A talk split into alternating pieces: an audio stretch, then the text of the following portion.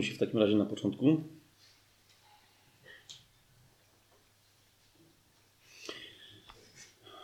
Dobrze, ojcze, dobry ojcze, dzisiaj dziękuję Ci po prostu e, za Twojego syna.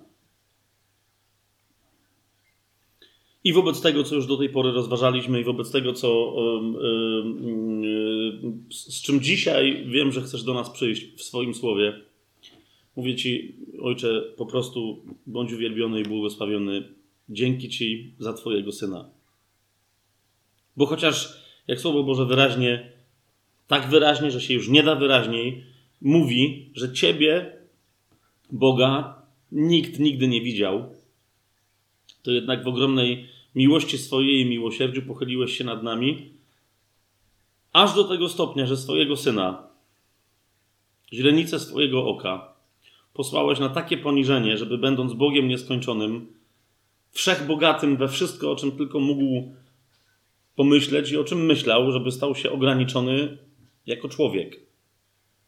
I nie tylko, żeby stał się ograniczony jako człowiek, ale żeby w tym swoim człowieczeństwie poniósł najgorszą możliwą śmierć. I to już nie tylko chodzi o to, panie, że krzyż, ale że poniósł najgorszą możliwą śmierć, w ramach której stał się grzechem każdej i każdego z nas, wszystkich, jak żyjemy na tym świecie. By mieć pewność, że w ten sposób usunie raz na zawsze obciążający nas zapis dłużny. Że go przybije do krzyża, a na tym krzyżu, że ten zapis szczeźnie. Więc dzięki Ci, Ojcze, za Twojego Syna. Dzięki Ci za to, że jest prawdą, iż ktokolwiek widzi Jezusa, widzi także Ciebie.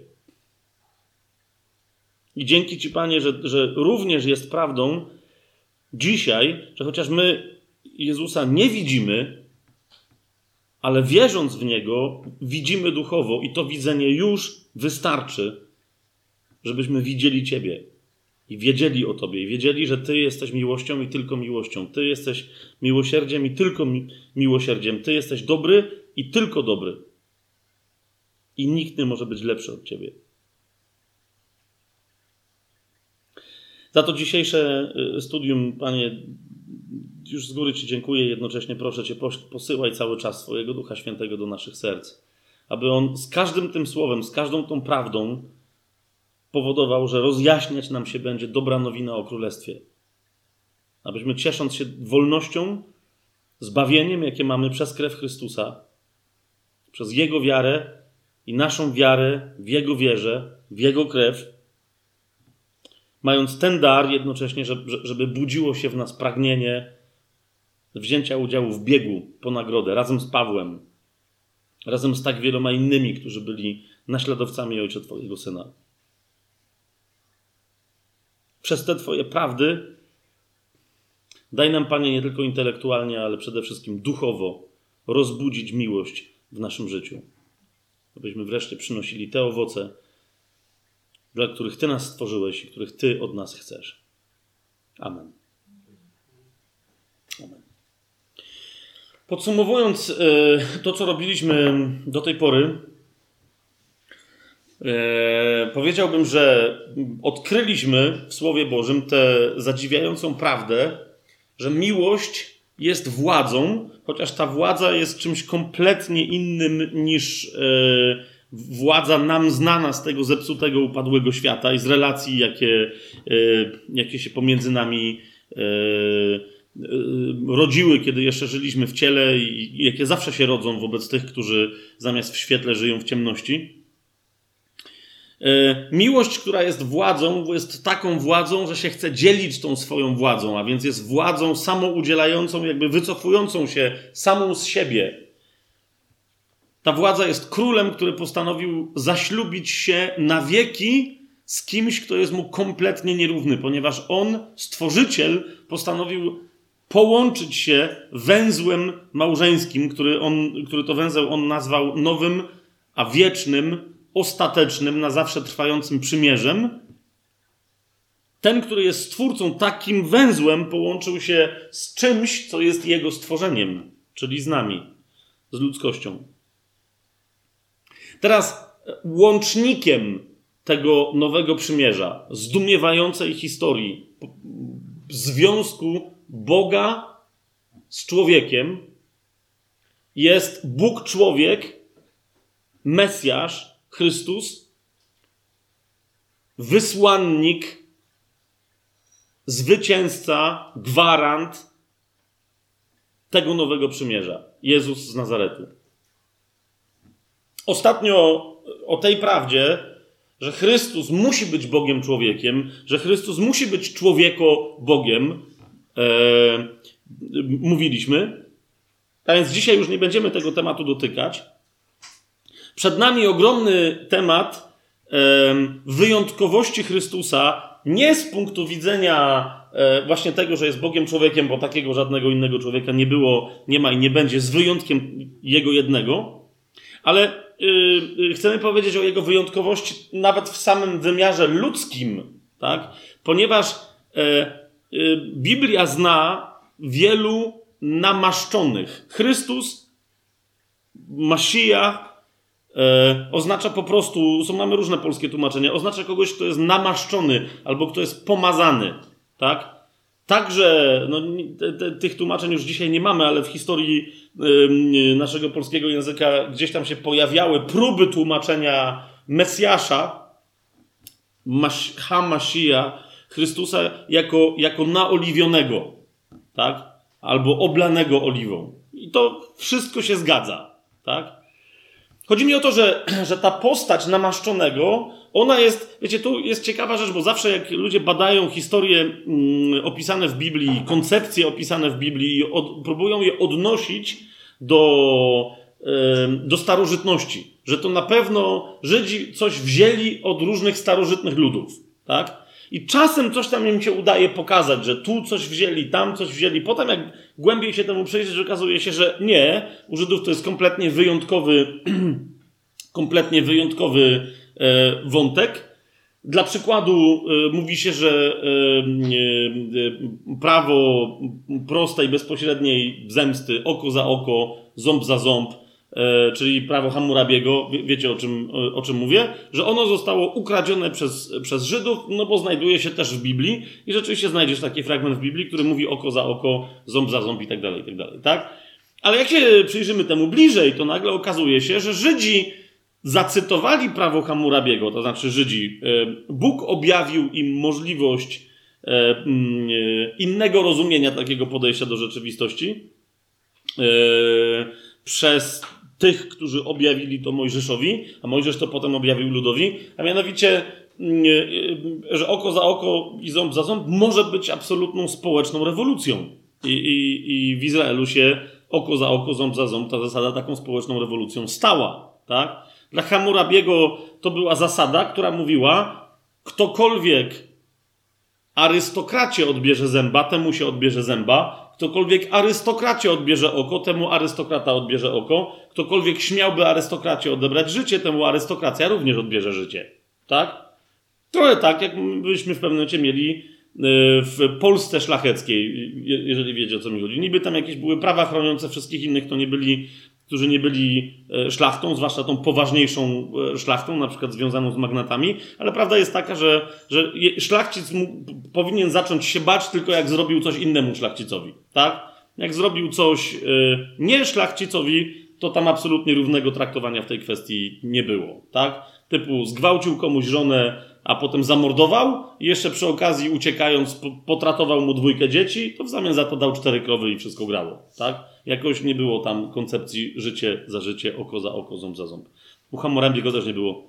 Gdy tymczasem, gdy tymczasem e, te zasady e, e, Bóg wprowadzając Żydom, wyprowadził ich w zupełnie nową koncepcję, mianowicie pokazanie, że wszyscy ludzie pomiędzy sobą, niezależnie od tego, w jakiej sytuacji ekonomicznej się znajdują, Yy, czyli czy są niewolnikami, czy są wolnymi, bo rozumiecie, że koncepcja, zwłaszcza żydowska niewolnictwa, ale nie tylko, tak? W ogóle w starożytności, zwłaszcza na Bliskim Wschodzie, nie, na Bliskim Wschodzie nie, w starożytności i w Grecji, i w Rzymie, zwłaszcza tam, to była koncepcja ekonomiczna, tak? Jeżeli ktoś nie miał z czego oddać długu, który zaciągnął, to w zależności, jeżeli ten dług tam po, po prostu był, był, odpowiednio poważny, stawał się na jakiś czas niewolnikiem, albo jeżeli był bardzo poważny, stawał się w ogóle niewolnikiem. Jego już dzieci rodziły się w niewoli y, i tak dalej. Rozumiecie, o co mi idzie, tak? Tymczasem, yy, tymczasem Biblia, prawo mojżeszowe wprowadziło zasadę, która mówiła, nieważne czy ktoś jest niewolnikiem, czy nie jest niewolnikiem, tak? Ponieważ jako człowiek jest taki sam. A zatem, jeżeli ktoś niewolnikowi albo niewolnicy wybije oko, to jemu też trzeba wybić oko. Rozumiecie o co mi chodzi? Okej, okay, samo, samo prawo surowe, ale przy tamtych przytępionych umysłach dosyć jasno pokazywało im, że wszyscy mają takie same oczy. Słyszycie, tak? Niewolnik jest niewolnikiem w wyniku swoich błędnych decyzji finansowych, nawiasem mówiąc, które też co jakiś czas, mianowicie co 50 lat w ramach tak zwanego roku jubileuszowego były znoszone, tak? Wszystkie długi co 50 lat były znoszone, niezależnie od tego, kto ile komu był winny, e, miał ten dług darowany z zasady prawa, a ponieważ miał go kompletnie darowanego, również przestawał być niewolnikiem. Tak? Co 50 lat nie było żadnych niewolników w Izraelu. Jasne jest to, e, jest to co mówię? Więc widzicie, e, wydawałoby się, że zasada jest ta sama, a tu się okazuje, że jej skutki są kompletnie, kompletnie inne. Ale gdy chodzi o koncepcję e, takiego człowieka, którego by można nazwać Maszyja, czyli namaszczonego, e, niczego podobnego, co, co, co, co Żydzi zaczęli e, kombinować i w co, co wśród nich zaczęło powstawać, niczego podobnego nikt nie znalazł, odpowiednio podobnego, tak? Bo tam jakieś coś podobnego się zdarzało, ale to są mocno naciągane podobieństwa. Natomiast niczego w ogóle nawet podobnego, żeby można było powiedzieć, że Żydzi tu albo Żydzi tam coś czerpali, w ogóle yy, nie da się wskazać. Teraz istotną rzeczą w tych namaszczeniach jest, że sama Biblia zna paru Mesjaszy i nie chodzi mi o to, że fałszywych Mesjaszy, tylko prawdziwych Mesjaszy, czyli prawdziwych namaszczonych. Tak? Jeden nurt takich, e, których można by nazwać Masijami, namaszczonymi, e, Chrystusami, to jest nurt królów izraelskich. Pamiętacie, że zawsze król e, niekoniecznie nawet był rozpoznany jako król, ale został namaszczany na króla przez proroka. Tak? Jeżeli prorok się u kogoś pojawił i namaścił go i powiedział, Pan ciebie wybrał, to nawet jak ludzie sobie namaścili jakiegoś pomazańca e, i mówili, a nie, no to jest chłop, którego myśmy wybrali, to i tak potem Pan e, prowadził do władzy swojego Chrystusa, czyli swojego pomazańca, swojego, swoją oliwą w odpowiednim znaku przez odpowiedniego posłańca namaszczonego człowieka. Jasne? Ale, ale, e, pamiętajcie też, e, będziemy o tym więcej mówić e, przy następnym spotkaniu. Niemniej już dzisiaj to zaznaczam. Pamiętajcie też, że takimi namaszczonymi byli nie tylko królowie, bo już się w, w paru miejscach z takim jakimś, z jakąś taką tezą spotkałem, ale dosłownie taki tytuł e, Maszija namaszczonego otrzymują także kapłani prawa mojżeszowego. Tak? E, raz dlatego, że, e, że oni namaszczali, Dwa, dlatego, że oni sami byli namaszczani, żeby być kapłanami. Tak? I teraz zauważcie, bardzo istotna historia, potem będziemy o, o wielkim znaczeniu tej historii mówić, ale teraz zwróćcie na to uwagę, e, że zasadniczo jak ktoś był kapłanem, to nie mógł być królem. I odwrotnie, jak był królem, to nie był kapłanem. Nie wolno mu było pewnych rzeczy robić. Nawet królowi, który miał momentami wobec niektórych, nawet z poruczenia Bożego, prawie nieskończoną władzę, pamiętacie? Nie mógł zrobić pewnych rzeczy, yy, które mógł robić kapłan. No i odwrotnie, kapłani, mając prawie nieskończoną momentami, wydawałoby się, duchową władzę, nie mogli robić pewnych rzeczy, które królowie mogli robić tak o. Tak? No i mamy jeszcze trzeci typ namaszczonych, szczególnie namaszczonych, chociaż niektórzy nie rozpoznają ich jako zaraz, gdzie oni są namaszczeni. No, jak mówię, nie, nie będziemy dzisiaj o tym mówić, ale mamy trzeci typ, czyli proroków, tak? I znowu zasadniczo niektórzy e, związani z kapłaństwem byli prorokami, niektórzy królowie byli prorokami. Prorokami byli też tacy, którzy ani kapłanami, ani królami nie byli, tak? Ale znów nie ma, nie ma połączenia pomiędzy, ta, ta, po, ponieważ nie ma połączenia między królem a kapłanem, to również nie ma takiej możliwości, żeby ktoś naraz był jeszcze i królem, i kapłanem, i prorokiem. Jeżeli rozumiecie o co mi chodzi. To, to po prostu nie ma takiej możliwości. Tymczasem Słowo Boże, nawet jeżeli nie wszyscy to od początku rozumieli, wyraźnie zapowiadało, że kiedyś przyjdzie jeden wyjątkowy Ha Masija, ten jeden konkretny namaszczony Mesjasz, który będzie naraz zdumiewającym kapłanem, jakiego nigdy nie było i będzie namaszczony jako kapłan, będzie zdumiewającym królem, jakiego nigdy nie było, będąc jednocześnie kapłanem i jednocześnie będzie prorokiem, jakiego nigdy nie było, ponieważ nie tylko, że będzie robił wszystko to, co poprzedni prorocy cząstkowo czynili, ale będzie czynił jeszcze więcej w zupełnie nowy sposób. Okay? Mesjasz, który będzie naraz i kapłanem, i prorokiem, i królem. Ale jak powiedziałem, yy, my już to wiemy, tak? Yy, kim jest ten, ten, ten wyjątkowy Mesjasz, król, kapłan, prorok? Wiemy, że to jest Jezus. Wiemy, w jaki sposób się, w jaki sposób jako taki się objawia, tak? Teraz widzicie, niezależnie od tego, jak istotna w tym wszystkim jest rola kapłańska Jezusa, tak? I teraz zwróćcie uwagę, że ta rola będzie trwać na wieki. Niezależnie od tego, jak istotna jest rola profetyczna, prorocza Jezusa, która będzie trwać na wieki, najważniejsza w tym wszystkim, ponieważ wiążąca i wyjaśniająca wszystko, jest rola królewska. Okay? Zanim my jednak pójdziemy dalej, żeby, żeby sobie wyjaśnić, jakie znaczenie ma to, że Jezus dla nas dzisiaj, jakie znaczenie dla nas dzisiaj ma to, że Jezus jest takim królem, który jest kapłanem i prorokiem, jakie znaczenie ma to, jak to się składa, jak z tego wynika, ponieważ tutaj nam wybuchnie dobra nowina o królestwie. Tak? Zanim my zobaczymy Jezusa chociażby takiego, jak, y, jakim go.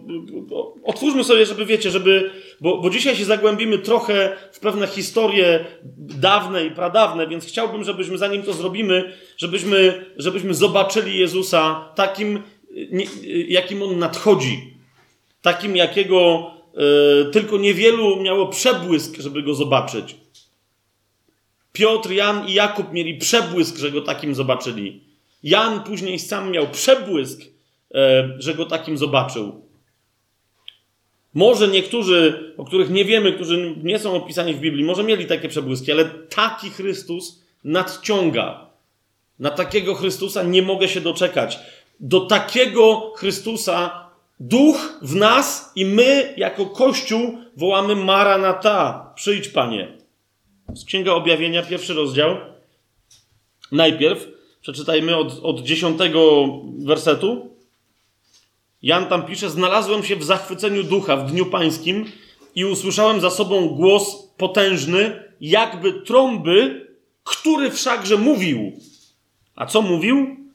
Ja jestem Alfa i Omega, pierwszy i ostatni. Co widzisz, napisz w księdze i poślij do siedmiu kościołów, które są w Azji, do Efezu, Smyrny, Pergamonu, Tiatyry, Sardes, Filadelfii i Laodycei. I odwróciłem się, aby zobaczyć, co to za głos mówił do mnie. A gdy się odwróciłem, zobaczyłem siedem złotych świeczników. A pośród tych siedmiu świeczników kogoś podobnego do syna człowieczego. Pamiętacie ostatnio, jak mówiliśmy sobie o tym kimś podobnym do syna człowieczego, którego postać rabini studiując niechcący, o czym sam Talmud e, babiloński wspomina, jeden umarł, drugi oszalał, a trzeci popadł w herezję, czyli stał się chrześcijaninem, tak? czyli tego, którego Ezechiel widział zasiadającego na samym tronie chwały, na tronie Jahwe, tego, którego Izajasz e, widział. I, I teraz tego, Jan go widział, pośród tych siedmiu świeczników kogoś podobnego do Syna Człowieczego, ubranego w długą szatę i przepasanego na piersi złotym pasem. Jego głowa i włosy były białe jak biała wełna, jak śnieg, a jego oczy jak płomień ognia. Jego stopy podobne do mosiądzu, jakby w piecu rozżarzonego, a jego głos brzmiał jak szum wielu wód. W swojej prawej ręce miał siedem gwiazd, a z jego ust wychodził ostry, obosieczny miecz. Jego oblicze jak słońce, gdy świeci w całej pełni swojej mocy. I jeszcze, e, no bo tu się, wiecie, tu się pojawia król chwały, dokładnie ten sam, który w rydwanie Ezechielowym, e, czyli w pierwszym rozdziale Ezechiela się pojawia, ale otwórzmy sobie jeszcze 19 rozdział, e, bo widzicie, Chrystus, jakim był, kiedy się pojawił na ziemi, na ziemi to, to na tyle, na ile to trzeba wiedzieć, to my wiemy z Pisma Świętego. Tak? Jasne to jest? Jakim jest w chwale teraz, kiedy go nie widzimy, też wiemy, bo na przykład właśnie słowo nam wyraźnie to opisuje. Ale zobaczcie, jako jaki z wieloma tymi samymi cechami, na przykład z mieczem obosiecznym wychodzącym z ust, ale nie tylko, jako kto już niedługo yy, przyjdzie. To jest 19 rozdział. Od 11 wersetu będziemy czytać. Potem zobaczyłem niebo otwarte, a oto koń biały. A ten, który na nim siedział, nazywa się wiernym i prawdziwym, i w sprawiedliwości sądzi i walczy. Jego oczy jak płomień ognia, a na jego głowie wiele koron. I miał wypisane imię, którego nikt nie zna, tylko on sam. Ubrany w szatę zmoczoną we krwi, a jego imię brzmi Słowo Boże. Nawiasem mówiąc, tą szatę, bo tu wiecie, każdy prawie wyraz, każde połączenie jakiegoś wyrazu z innymi wyrazami, każde z tych zdań, które już przeczytaliśmy jeszcze przeczytamy z samej tej księgi objawienia, e, to jest nawiązanie do wielu cytatów w Starym Przymierzu. Tak? Jan w zasadzie tu prawie niczego nie mówi swoim językiem, ale przez niego Duch Święty prorokuje, cytując samego siebie. Niemniej, e, więc tu każde zdanie ma swoje znaczenie, ale chciałbym dzisiaj na użytek e, tego, o czym dzisiaj będziemy mówić, szczególnie zwrócić Wam uwagę na to, że, że ten król jest ubrany e, w szatę skąpaną we krwi, a jego imię brzmi Słowo Boże. On jest ubrany w szatę skąpaną we krwi. A wojska w niebie podążały za nim na białych koniach, ubrane w bisior biały i czysty. A z jego ust wychodził ostry miecz, aby nim pobić narody. Widzicie? To jest ta sama y, postać, ale zauważcie, jak inaczej schodzi z nieba na ziemię, ponieważ to, tu macie, po, tu mamy pokazanego syna człowieczego wracającego w swojej chwale, tak jak on się objawi na ziemi. Zauważcie, tu go widać wyraźnie, tak? Tu, tu, tu, tu nie ma określenia, że jest jak, widzę postać kogoś jakby syna człowieczego. On tu jest bardzo y, konkretny i bardzo wyraźny. Z jego ust wychodził ostry miecz, aby nim pobić narody, on bowiem będzie rządził nimi laską żelazną i on wyciska w tłoczni wino zapalczywości i gniewu Boga Wszechmogącego. A na szacie i na biodrze ma wypisane imię Król Królów i Pan Panów. Król Królów i Pan Panów. Król, jakiego nie było, który ma władzę ponad wszystkimi królami i Pan, jakiego nie było, nie ma i nie będzie, który ma władzę ponad wszystkimi panami. I teraz, kochani, e, zanim my przejdziemy, bo widzicie, dobra nowina o królestwie jest związana z tym Mesjaszem, z Jezusem Chrystusem, takim Chrystusem, Jeszua Hamashia, takim właśnie który takim jest teraz w chwale i który takim powróci i o którego takiego my wołamy z taką tęsknotą Maranata. Przyjdź, Panie Jezu, wróć, Panie Jezu. I duch i oblubienica wołają w jedności: Przyjdź, Panie Jezu, Maranata. To teraz, jakim cudem ten ktoś, bo widzicie, że skoro on wraca jako król królów i pan panów, to znaczy, że wraca w swoim królestwie żeby ustanowić swoje królestwo, zapowiedziane od początku świata, żeby wreszcie się zaczęło dziać tak, jak od początku było powiedziane, że ma się dziać. Teraz, zanim my przejdziemy do odpowiedzi na pytanie, jak ten ktoś dziś dla nas, już teraz jest dobrą nowiną, to jest klucz do dobrej nowiny o królestwie. Ten Mesjasz. Nie ten, który jeszcze, jeszcze, który się objawiał jako Mesjasz, ale w jakiś taki ukryty sposób, tak? Mówiąc niektórym, nie mówcie, że ja jestem Mesjaszem. Nawet jak wiecie, tak? To, to nie mówcie o tym, że jestem Mesjaszem. Robił z tego tajemnicę. Jak dzisiaj ten Mesjasz, zanim jeszcze powróci, tak że to już dla nikogo nie będzie tajemnica i dla nikogo to już nie będzie tajemnica wiary, jeżeli wiecie o co mi chodzi, tak? Już nikt nie będzie miał wątpliwości, bo jak błyskawica i widać ją od wschodu do zachodu, Pan Jezus tak będzie z jego powrotem, tak? I nikt nie będzie miał wątpliwości, nikt nie będzie musiał mówić tu jest albo tam, wszyscy będą wiedzieli. O, to jest to. To on tu jest i to jest ten gość. Nikt nie będzie miał wątpliwości, co się stało. Tak? Ale pomiędzy tym, co już się stało, pomiędzy tym okrzykiem, który zakończył pewną epokę, a jakąś otworzył, wykonało się, a tym momentem, kiedy ów z imieniem wypisanym, z mieczem obosiecznym wychodzącym z ust, z imieniem króla królów i panów, pana panów, zanim on powróci, jak on dla nas dzisiaj jest dobrą nowiną i jak jego królestwo, które jest dobrą nowiną samo w sobie, dziś, rozumiecie, ma nam, ma się stać błogosławieństwem w naszym życiu. Zanim sobie na te pytania odpowiemy, musimy, naprawdę musimy, y, żeby, żeby odpowiedzi na, tam, na, na, te pytania były naprawdę jasne, żeby nie były, wiecie, kolejnym raz powtarzaniem jakiegoś bełkotu teologicznego. Teraz nie chodzi mi o to, że że jak ktoś mówi językiem teologicznym, to koniecznie bełkocze, tylko rozumiecie, że czasem posługuje się, no to tak jak ktoś mówi, nie wiem, w ogóle naukowym jakimś językiem, tak, na temat, wiesz, geologii, matematyki, wiecie o co mi chodzi, tak? To ktoś, kto nie rozumie podstaw, nie rozumie yy, na, następnie kolejnych, nie, nie ma pewnego obszaru wiedzy, to mimo, że ktoś gada mądrze, to dla niego to jest po prostu naukowy bełkot. Wiecie o co mi idzie, tak? Więc żeby nie powtarzać tego bełkotu, że Jezus to jest to, tamto i coś jeszcze i dlatego super i wszyscy znowu mm, czyli z czego się mam cieszyć, zanim tam dojdziemy, e, musimy sobie odpowiedzieć na pytanie, tak jak musieliśmy sobie odpowiedzieć bardzo klarownie na pytanie, czy on koniecznie musi, będąc człowiekiem, być Bogiem. Tak, musi i jest Bogiem człowiekiem. Tak dzisiaj musimy sobie odpowiedzieć na jedno bardzo podstawowe pytanie. Dlaczego ten tak wspaniały pomazaniec? Dlaczego ten tak zachwycający Hamashia? Dlaczego ten tak potężny, wszechpotężny król? Dlaczego, dlaczego, dlaczego, dlaczego, dlaczego musi być na wieki królem żydowskim? Bo musi być na wieki królem żydowskim.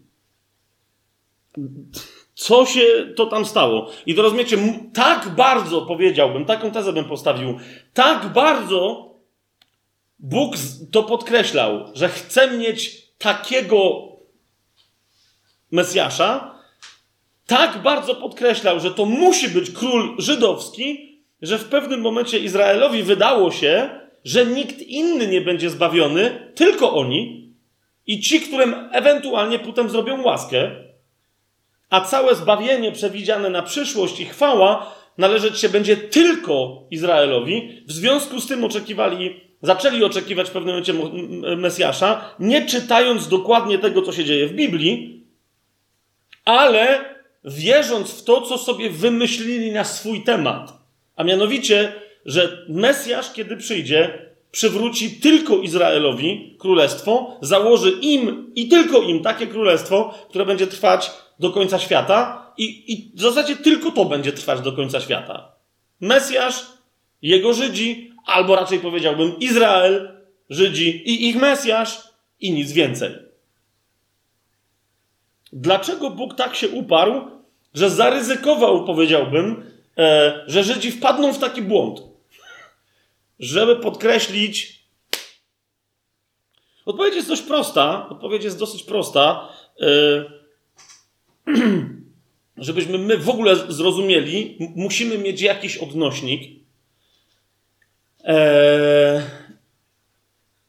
jakaś historia musi być dla nas przykładem, żebyśmy zrozumieli, co, co może się stać naszą historią i co nas czeka. Ale też bardzo konkretnie, ponieważ my żyjemy w czasie, ponieważ my żyjemy w przestrzeni, ponieważ my w tej czasie i przestrzeni mamy swoją historię i jesteśmy podzieleni jako ludzie, a Mesjasz, mając przyjść, uwaga, miał być tylko jeden. Miał być tylko jeden. To, to, to, to w pewnym momencie to fałszywe zrozumienie, że sługą Bożym jest naród, a nie jeden człowiek, spowodowało później pewien błąd.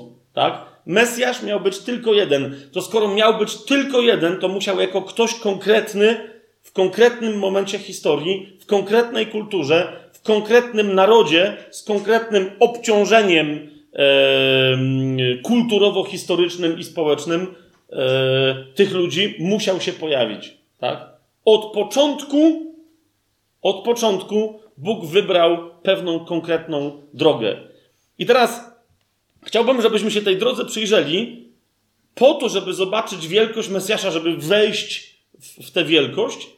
Jednocześnie, kochani, y, rozumiejąc cały czas, że naprawdę, ponieważ e, naród Izraela wyniknął z pewnej historii, tak? To nie jest tak, że Bóg sobie kiedyś wybrał naród.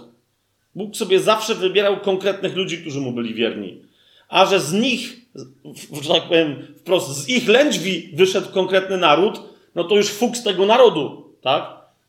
Mam wrażenie, że cały czas przez ten naród nie do końca fuks doceniony, tak? Że akurat im się udało wyjść z pewnych lędźwi.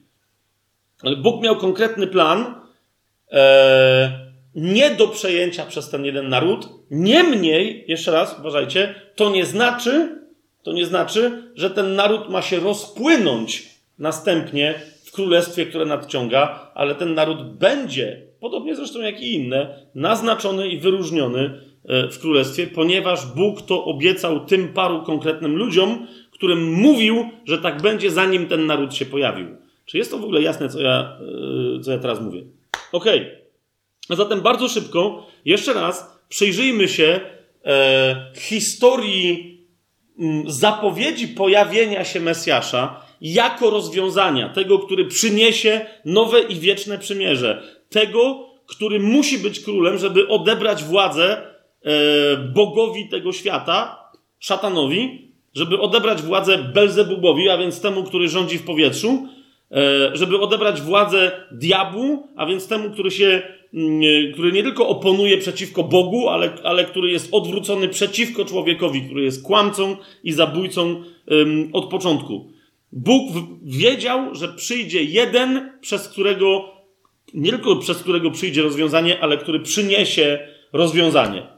Zaraz jak się zrobił problem, czyli w Księdze Rodzaju, zaraz kiedy wężowi udało się przejąć władzę e, nad e, całym światem, Zaraz też Bóg już wtedy przekazał informację przeciwnikowi rodzaju ludzkiego, czyli diabłu, szatanowi, wężowi starodawnemu, przekazał mu informację: nie dasz rady, ponieważ mam rozwiązanie. A tym rozwiązaniem jest ktoś, kto jest lepszy od ciebie. Widzicie, jak diabeł usłyszał, kto to jest, to uznał bez przesady. Z Bogiem nie mógłbym się równać.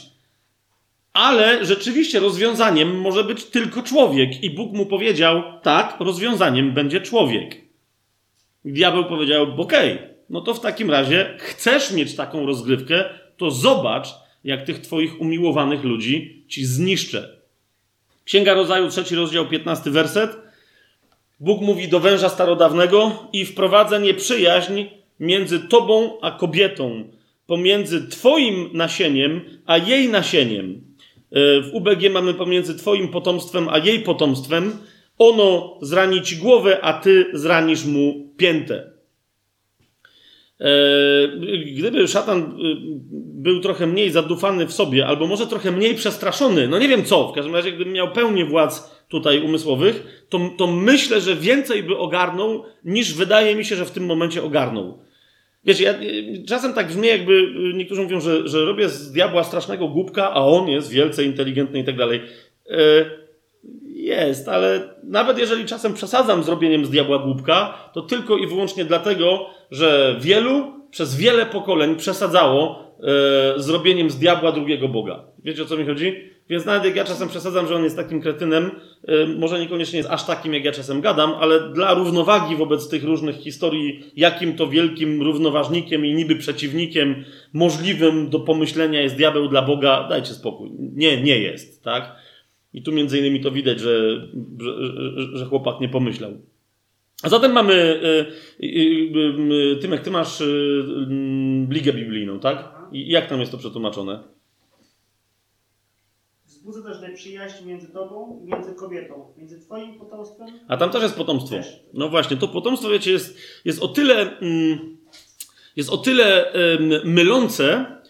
Zresztą nawet y, y, byłem y, świadkiem takiej y, y, rozmowy, powiedziałbym, na pograniczu rabinicznym y, na temat tego, y, jak przetłumaczyć ten wyraz, który tu się po hebrajsku znajduje.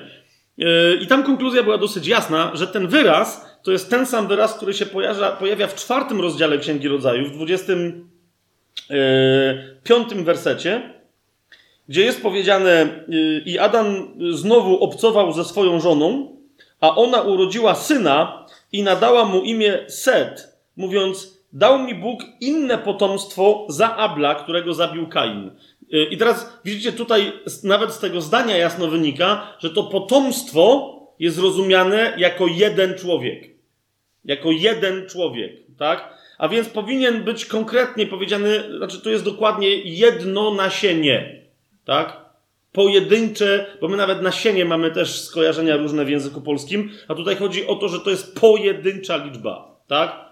Za Abla Bóg, y, który, którego zabił Kain, Bóg dał mi seta, tak? Za jednego dał mi innego jednego. Teraz wróćmy do y, trzeciej, y, trzeciego rozdziału, do 15 wersetu. Bóg mówi do, do szatana, wprowadza nieprzyjaźń między tobą a kobietą. I teraz przetłumaczmy to w ten sposób. Pomiędzy jej jednym nasieniem, a całym twoim nasieniem. Tak? Ale być może też, niektórzy mówią, pomiędzy jednym twoim potomkiem. Okej, nie, nie, niech będzie. Tak? Stara Gdańska. Ma Nasienie. No, no, ale to nadal mówię, to, jest, to chodzi o to, że to jest pojedynczy wyraz, tak? Bo niektórzy tu już zaczynają mówić, że tu chodzi o pewną grupę ludzi, to się nie odnosi do Jezusa Chrystusa w żaden sposób. Kochani, oczywiście, że się odnosi. Zwróćcie uwagę na jedną rzecz, że chociaż odpowiedzialnym za całą historię e, w raju de facto jest Adam, według tego, co Bóg do niego mówi w 17 wersecie. Zobaczcie, ponieważ usłuchałeś głosu swojej żony i zjadłeś z drzewa, o którym tobie przykazałem mówiąc, to chociaż Adam jest odpowiedzialny, zauważcie, że obietnicę zwycięstwa otrzymuje Ewa. Tak? Niekoniecznie Ewa, bo niektórzy już tu mogą zacząć jakieś dziwne teologie, ale ewidentnie ktoś, kto będzie potomkiem, bezpośrednim potomkiem, bezpośrednim nasieniem kobiety, a nie mężczyzny. Ok? My jeszcze do, do, tego, do tego tematu wrócimy, ale widzicie, to już tutaj jest zaznaczone. E, jeden z elementów wyjątkowości tego, e, który ma nadejść. Tak? Teraz, kochani, czy to jest jasne, czy, mm, czy, czy nie? No, Na razie, bo- tu mówię, mo- moglibyśmy na sam ten temat zrobić głębsze studium, gdzie to słowo się pojawia i naprawdę wyjdą niesłychane rzeczy, ale skoro żeśmy przeskoczyli do tego Abla i Kaina, e, to mm, zwróćcie uwagę, kto był e, wcześniej, Kain czy Abel?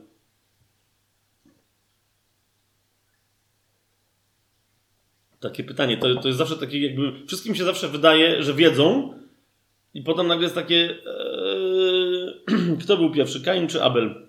Kain. Kain. Kain był pierwszym synem, Abel był drugim. E, zwracam wam uwagę na to, Kain był pierwszy, Abel był drugi. Kain był pierwszy, Abel był drugi. Jak będziemy, nie, nie, nie będę wam tego specjalnie pokazywał, ale przyjrzyjcie się tym ludziom, którzy następnie kontynuują z wyboru Bożego, kontynuują linię prowadzącą do Mesjasza. Jak wielu tam jest drugich, a nie pierwszych, mimo że zasada jest, że pierwszy dziedziczy. Pierwszy syn dziedziczy, tak? Pierwszy przejmuje władzę, pierwszy idzie pierwszy. Jak wielu gości tam jest drugich w związku z tym, tak? Nie wiemy nic na temat braci Abrahama, ale popatrzcie chociażby na Izaaka, tak? Popatrzcie chociażby na Jakuba. Nie będę wam więcej, nie będę wam więcej podpowiadał, tak? Ale jak wielu jest tych, którzy nie mieli prawa tego robić, a otrzyma, nawiasem mówiąc, to będzie wątek bardzo istotny, bo w pewnym momencie padnie pytanie, jak to jest, e, że Jezus, pochodząc tylko i wyłącznie fizycznie od kobiety, posiada rodowód swojego ojca Józefa. Tak?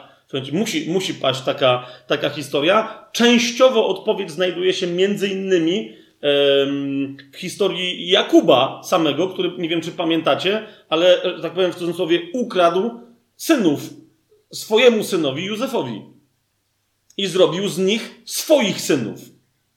Tak? Jak nie pamiętacie tej historii, to, to tuż przed swoją śmiercią, przed błogosławieństwem wszystkich pokoleń, powiedział Józefowi tego i tego, Efraima i Manassesa, biorę ci i są moi. Dokładnie ym, tak jak był Ruben i Symeon. Dokładnie tak. Jak wręcz jakby mieli ich zastąpić. Tak? Potem zauważcie, że w pokoleniach Izraela oni się pojawiają jako pokolenia Izraela. Efraim i Manasses jako synowie Jakuba. Tak?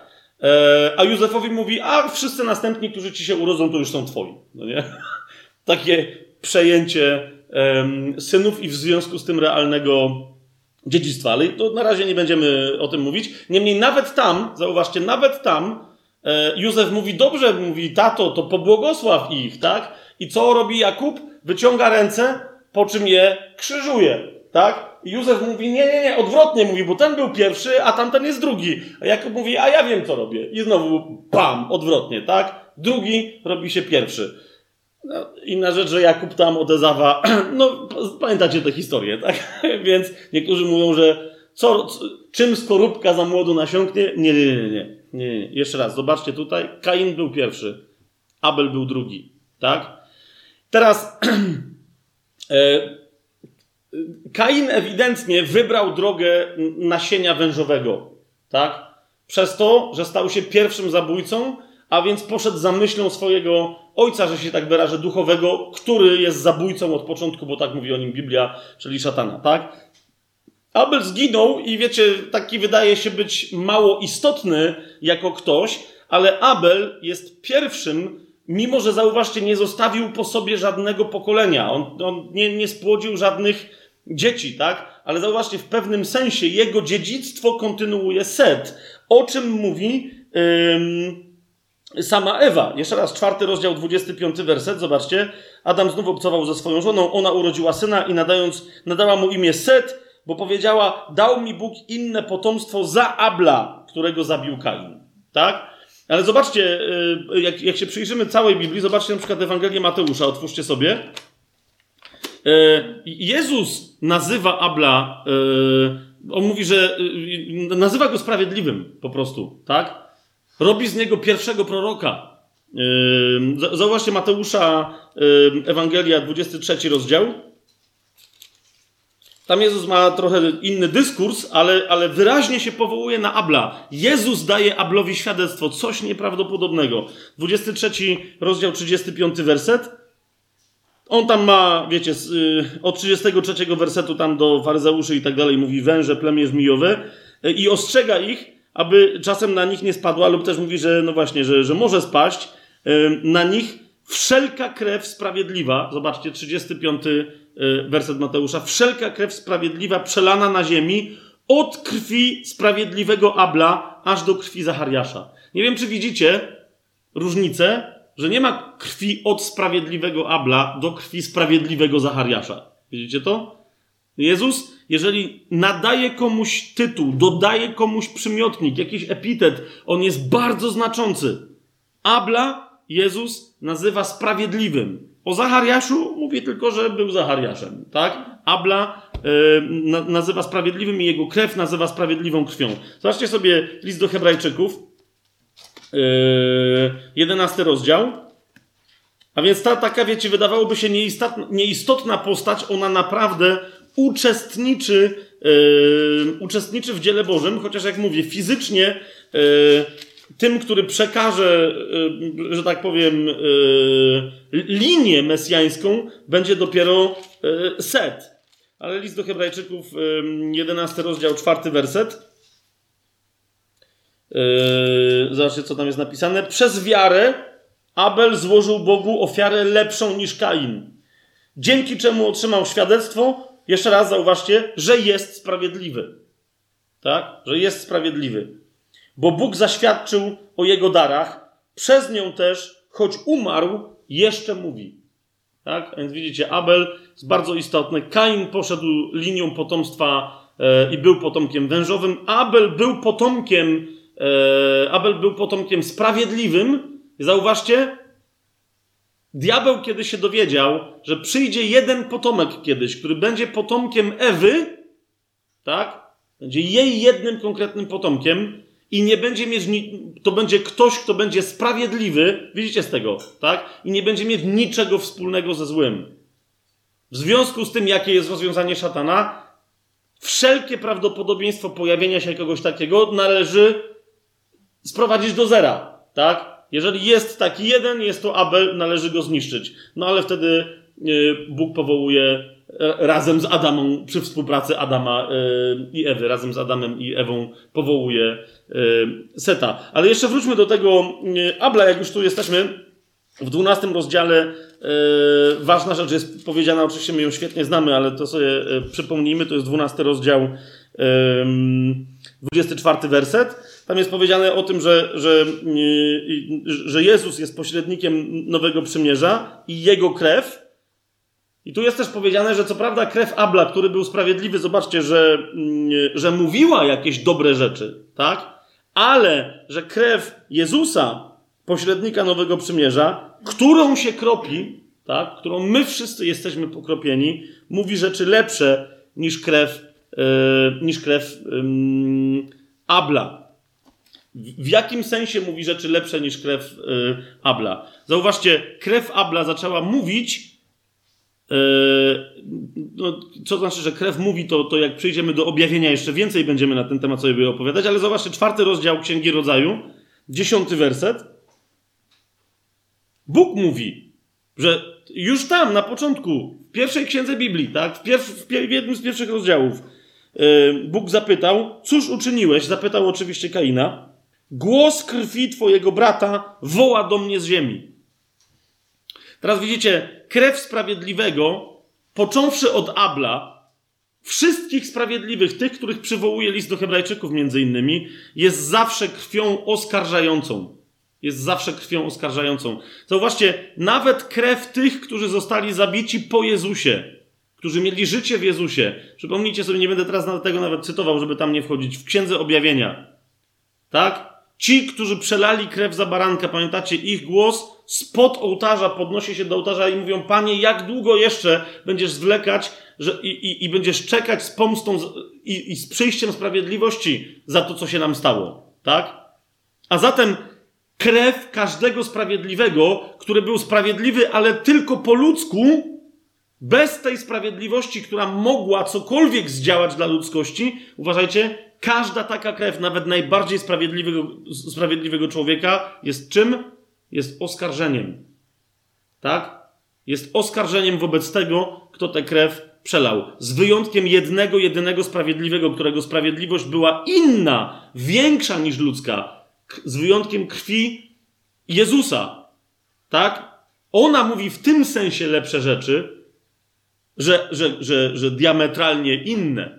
To jest krew, która nie oskarża. To jest krew, list do Rzymian sobie chociażby otwórzmy. Yy, bo skoro o tym tu mówimy, to, to, to musimy o tym powiedzieć. Także, yy, chociaż nie wiem, ze, ze, dwa cytaty dać, tak? Na przykład list do Rzymian, piąty rozdział, yy, dziewiąty werset. Mówi wyraźnie, że jesteśmy usprawiedliwieni Jego krwią. Chrystus, ósmy i dziewiąty werset. Bóg okazuje nam swoją miłość przez to, że gdy jeszcze byliśmy grzesznikami, Chrystus za nas umarł. Tym bardziej więc teraz, będąc usprawiedliwieni Jego krwią. Widzicie, to jest krew sprawiedliwego, które, która, która co robi? Także usprawiedliwia. Nie oskarża, ale usprawiedliwia. Będąc usprawiedliwieni Jego krwią, będziemy przez Niego także ocaleni od gniewu. A więc nie tylko, że usprawiedliwia, powiedział automatycznie usprawiedliwiając powoduje, że nie musi do nas przyjść sprawiedliwość jako kara należna. Twórzcie sobie list do Efezjan. No, tam jest moc yy, na początku. Pierwszy rozdział, yy, siódmy werset. O Jezusie jest powiedziane yy, w piątym wersecie, że to jest Jezus Chrystus. W siódmym mamy powiedziane, że w nim mamy odkupienie przez Jego krew, przebaczenie grzechów i to nie tylko takie, wiecie, jak my byśmy sobie je wymyślili, ale mamy przebaczenie grzechów nie według naszej myśli, ale według bogactwa Jego łaski. Widzicie to? według bogactwa Jego łaski. To jest niepojęte przebaczenie grzechów. Przewyższające jakiekolwiek nasze wyobrażenie, jakąkolwiek naszą nadzieję. Skoro jesteśmy w Efezjan 1,7, to trzeba sobie jeszcze otworzyć pierwszy y, list y, Jana 1,7. Czasem jest tak, że wiecie, te, y, ten sam numer się gdzieś tam powtarza i mówi o tym samym. To jest fajne, to jest jeden z takich przypadków. Pierwszy list Jana 1,7 który mówi o tym, że jeżeli chodzimy w światłości, tak jak On jest w światłości, mamy społeczność między sobą, a krew Jezusa Chrystusa, Jego Syna, oczyszcza nas z wszelkiego grzechu. Tak? A więc jeszcze oprócz tego widzicie, że, że, że pojawia się temat światłości oraz społeczności e, pomiędzy nami dzięki temu, co się stało przez krew Jezusa. No ale dobrze, jest powiedziane, że Abel nie miał żadnego potomka, a było wyraźnie, i wyraźnie nie wygrał, tak? A wręcz przegrał fizycznie, został zabity i nic z tego nie wyniknęło. Jego krew, Bóg powiedział, że woła do niego, no ale prawdopodobnie woła o pomstę, po prostu o zwyczajną sprawiedliwość. Potem pojawił się Set. Po Secie tam się jeszcze paru pojawiło, ale oczywiście docieramy do momentu granicznego, kiedy szatan, widząc, że nie może wytłuc całej ludzkości tak normalnie, wprowadza y, atak, powiedziałbym, biologiczno-moralny na całą ludzkość, psuje ją i y, od strony etycznej, budząc w niej pożądanie zła, i jednocześnie psuje ją tak, że ta ludzkość coraz bardziej przestaje być fizycznie ludzkością, jedynym wreszcie człowiekiem, który pozostaje, który może w ogóle kontynuować obietnicę, bo Bóg powiedział, że to musi być prawdziwy potomek e, Ewy. Zgadza się? Ale w zasadzie nikt już takim nie pozostał. W większej lub mniejszej mierze wszyscy są potwornie skażeni, z wyjątkiem jednego człowieka, to jest Księga Rodzaju. Otwórzcie sobie szósty rozdział, dziewiąty werset. Tam jest powiedziane, że to był Noe. Noe był człowiekiem sprawiedliwym. Widzicie, macie kolejnego sprawiedliwego, tak? Kolejny, który może pociągnąć tę linię. Noe był człowiekiem sprawiedliwym i tu mamy w Biblii, w współcześnionej Biblii Gdańskiej mamy tłumaczenie i doskonałym e, w swoich czasach i Noe chodził z Bogiem. Jakie mamy w lidze biblijnej tłumaczenie? Nieskazitelny był. Na tle swojego pokolenia był nieskazitelny. Na tle, widzicie, świetne tłumaczenie. Tymek przed tym naszym dzisiejszym spotkaniem powiedział, jak ty to powiedziałeś, że, że, że, że, że nie możesz wyjść z podziwu nad tłumaczeniem Starego Testamentu w lidze biblijnej.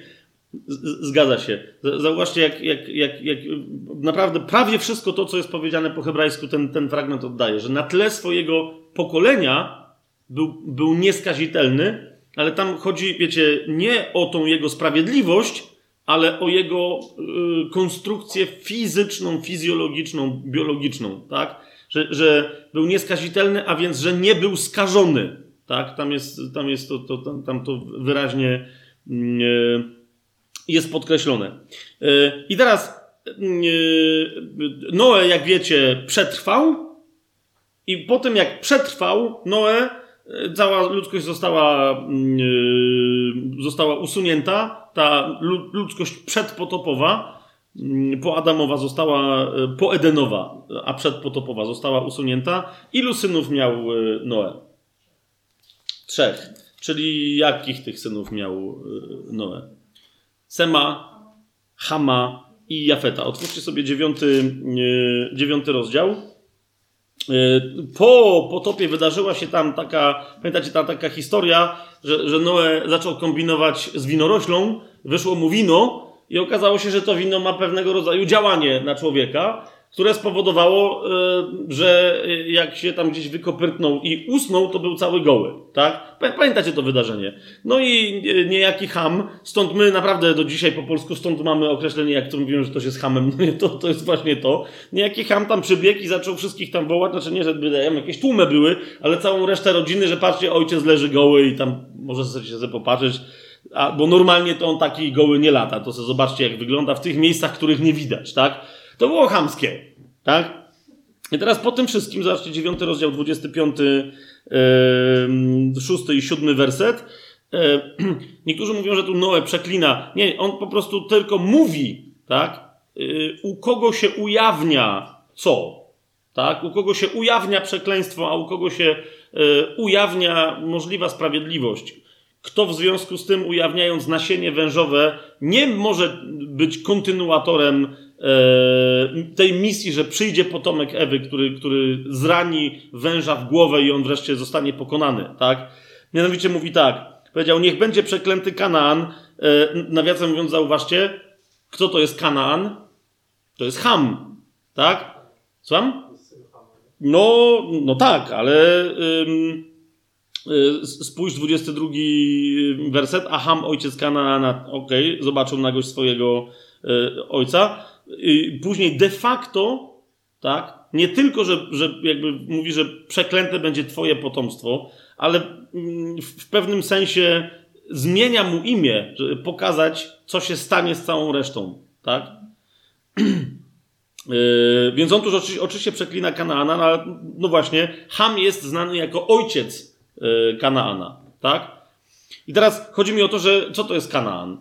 Zauważcie później. Kanaan to jest nazwa tej krainy, którą ma odbić yy, tak zwany naród wybrany. Izrael, który, który wyszedł całkowicie z lędźwi Jakuba, który wyszedł z Izaaka, który wyszedł z Abrahama. Tak? Bardzo istotne przejście.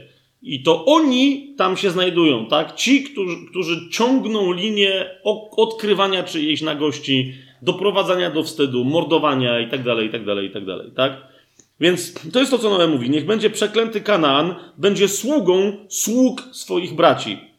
A potem dodał, niech będzie błogosławiony Pan Bóg Szema, a niech Kanaan będzie jego sługą lub Sema, tak, w niektórych tych y, tłumaczeniach.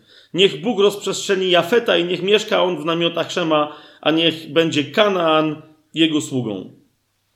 A zatem, jak widzicie, y, Jafet jest przyjacielem Szema, czy też Sema, ale to Sem jest tym, który został wyznaczony, aby kontynuować, czy jakby odkryty, że w nim się ujawnia błogosławieństwo i jego linia biologicznie będzie kontynuować obietnicę i gdzieś z tej linii powinien wyjść przyszły potomek Ewy, który ostatecznie zrani węża w głowę, tak że go pokona.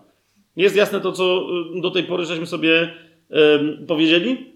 Tam potem jest oczywiście dosyć szybkie przejście, y, szybkie dlatego, że następuje mnóstwo pokoleń, ale musimy oczywiście dojść w pewnym momencie do y, Abrahama. A więc otwórzcie sobie, no, mam, jesteśmy w Księdze Rodzaju, jedenasty rozdział. Dziesiąty mm, werset. I tu się zaczynają te pokolenia. Jak widzicie, istotny jest Sem, czy też Szem, tak? Nawiasem mówiąc, yy, wiecie oczywiście o tym, że to od tego imienia pochodzi nazwa Semici, tak? semityzm później także oraz antysemityzm. A więc widzicie, że jak ktoś jest antysemitą, to niekoniecznie Żydów nie lubi, tylko w ogóle wszystkich może się okazać, że nie lubi, nawet jak nie to miał w zamiarze, nie lubi w ogóle wszystkich potomków y, Sema. Więc dziesiąty werset rozpoczyna dzieje rodu Sema. Gdy Sem miał 100 lat, spłodził Arpachszada, dwa lata po potopie i, y, y, i tak dalej, aż do 26 wersetu kiedy dochodzimy do Teracha, kolejnego potomka Sema, jest powiedziane: Terach żył 70 lat i spłodził Awrama, Nahora i Harana. A to są rody Teracha. Jeszcze raz zauważcie, jest bardzo jasno podkreślone: Nahor i Haran są jakby mniej istotni. Jest podkreślone, to są rody Teracha. Po pierwsze, Terach spłodził Abrama. Widzicie to? I teraz E, to jest więc, tu już nawet nie, nie, nie, pojawia się ta informacja, że to będzie kontynuator e, tej linii mesjańskiej, ale dowiadujemy się o tym, podobnie jak i Abraham się dowiaduje od Boga, na przykład w 12 rozdziale, zaraz, który w ogóle, wiecie, rozpoczyna w ogóle w pewnym sensie historię Abrama, od pierwszego do trzeciego wersetu, zobaczcie, Pan powiedział do Awrama: Wyjdź z Twojej ziemi i od Twojej rodziny i z domu Twojego ojca do ziemi, którą Ci pokażę. A uczynię z Ciebie wielki naród, będę Ci błogosławił i rozsławię Twoje imię i będziesz błogosławieństwem. I będę błogosławić tym, którzy Tobie będą błogosławić, a tych, którzy przeklinają Ciebie, będę przeklinać. W Tobie będą błogosławione wszystkie narody ziemi. Jeszcze raz zauważcie, tu się pojawiają dwie zdumiewające, jak na taką wczesną historię, ale jak w ogóle nawet na całe Pismo Święte, informacje, że Bóg z człowieka uczyni swoje błogosławieństwo. Zobaczcie, drugi werset. Będziesz błogosławieństwem. I trzeci werset. W tobie będą błogosławione wszystkie narody ziemi. Widzicie, ktoś, kto kontynuuje tradycję i wiedzę na temat Awrama, czy też później Abrahama, może się skoncentrować na początku drugiego wersetu, a mianowicie, a uczynię z ciebie wielki naród. Widzicie to? Uczynię z ciebie wielki naród. Ale jeszcze raz, bardzo istotna informacja, bardzo istotne błogosławieństwo, mianowicie, że nie w tym narodzie, który wyjdzie z ciebie, będzie błogosławieństwo dla całego świata. Chociaż niektórzy nawet dzisiaj tak to próbują interpretować. Ale ty będziesz błogosławieństwem. Koniec wersetu drugiego. I koniec wersetu trzeciego. W tobie będą błogosławione wszystkie narody ziemi. Tak? Już w tym miejscu mamy wyraźnie przywiązane błogosławieństwo dla wszystkich narodów ziemi do jednego człowieka. Po raz kolejny, myślę sobie, że jeżeli Avram znał, a znał historię z ogrodu Eden, o tym wiemy skądinąd z Biblii, to mógł sobie zadać pytanie, czy to ja zmiażdżę głowę węża. Tak? Bo usłyszał o błogosławieństwie dla wszystkich narodów ziemi, a więc dla całej ludzkości, które przyjdzie przez niego. Tak? Teraz później Bóg zaczął mu pewne rzeczy wyjaśniać. Otwórzcie 15 rozdział.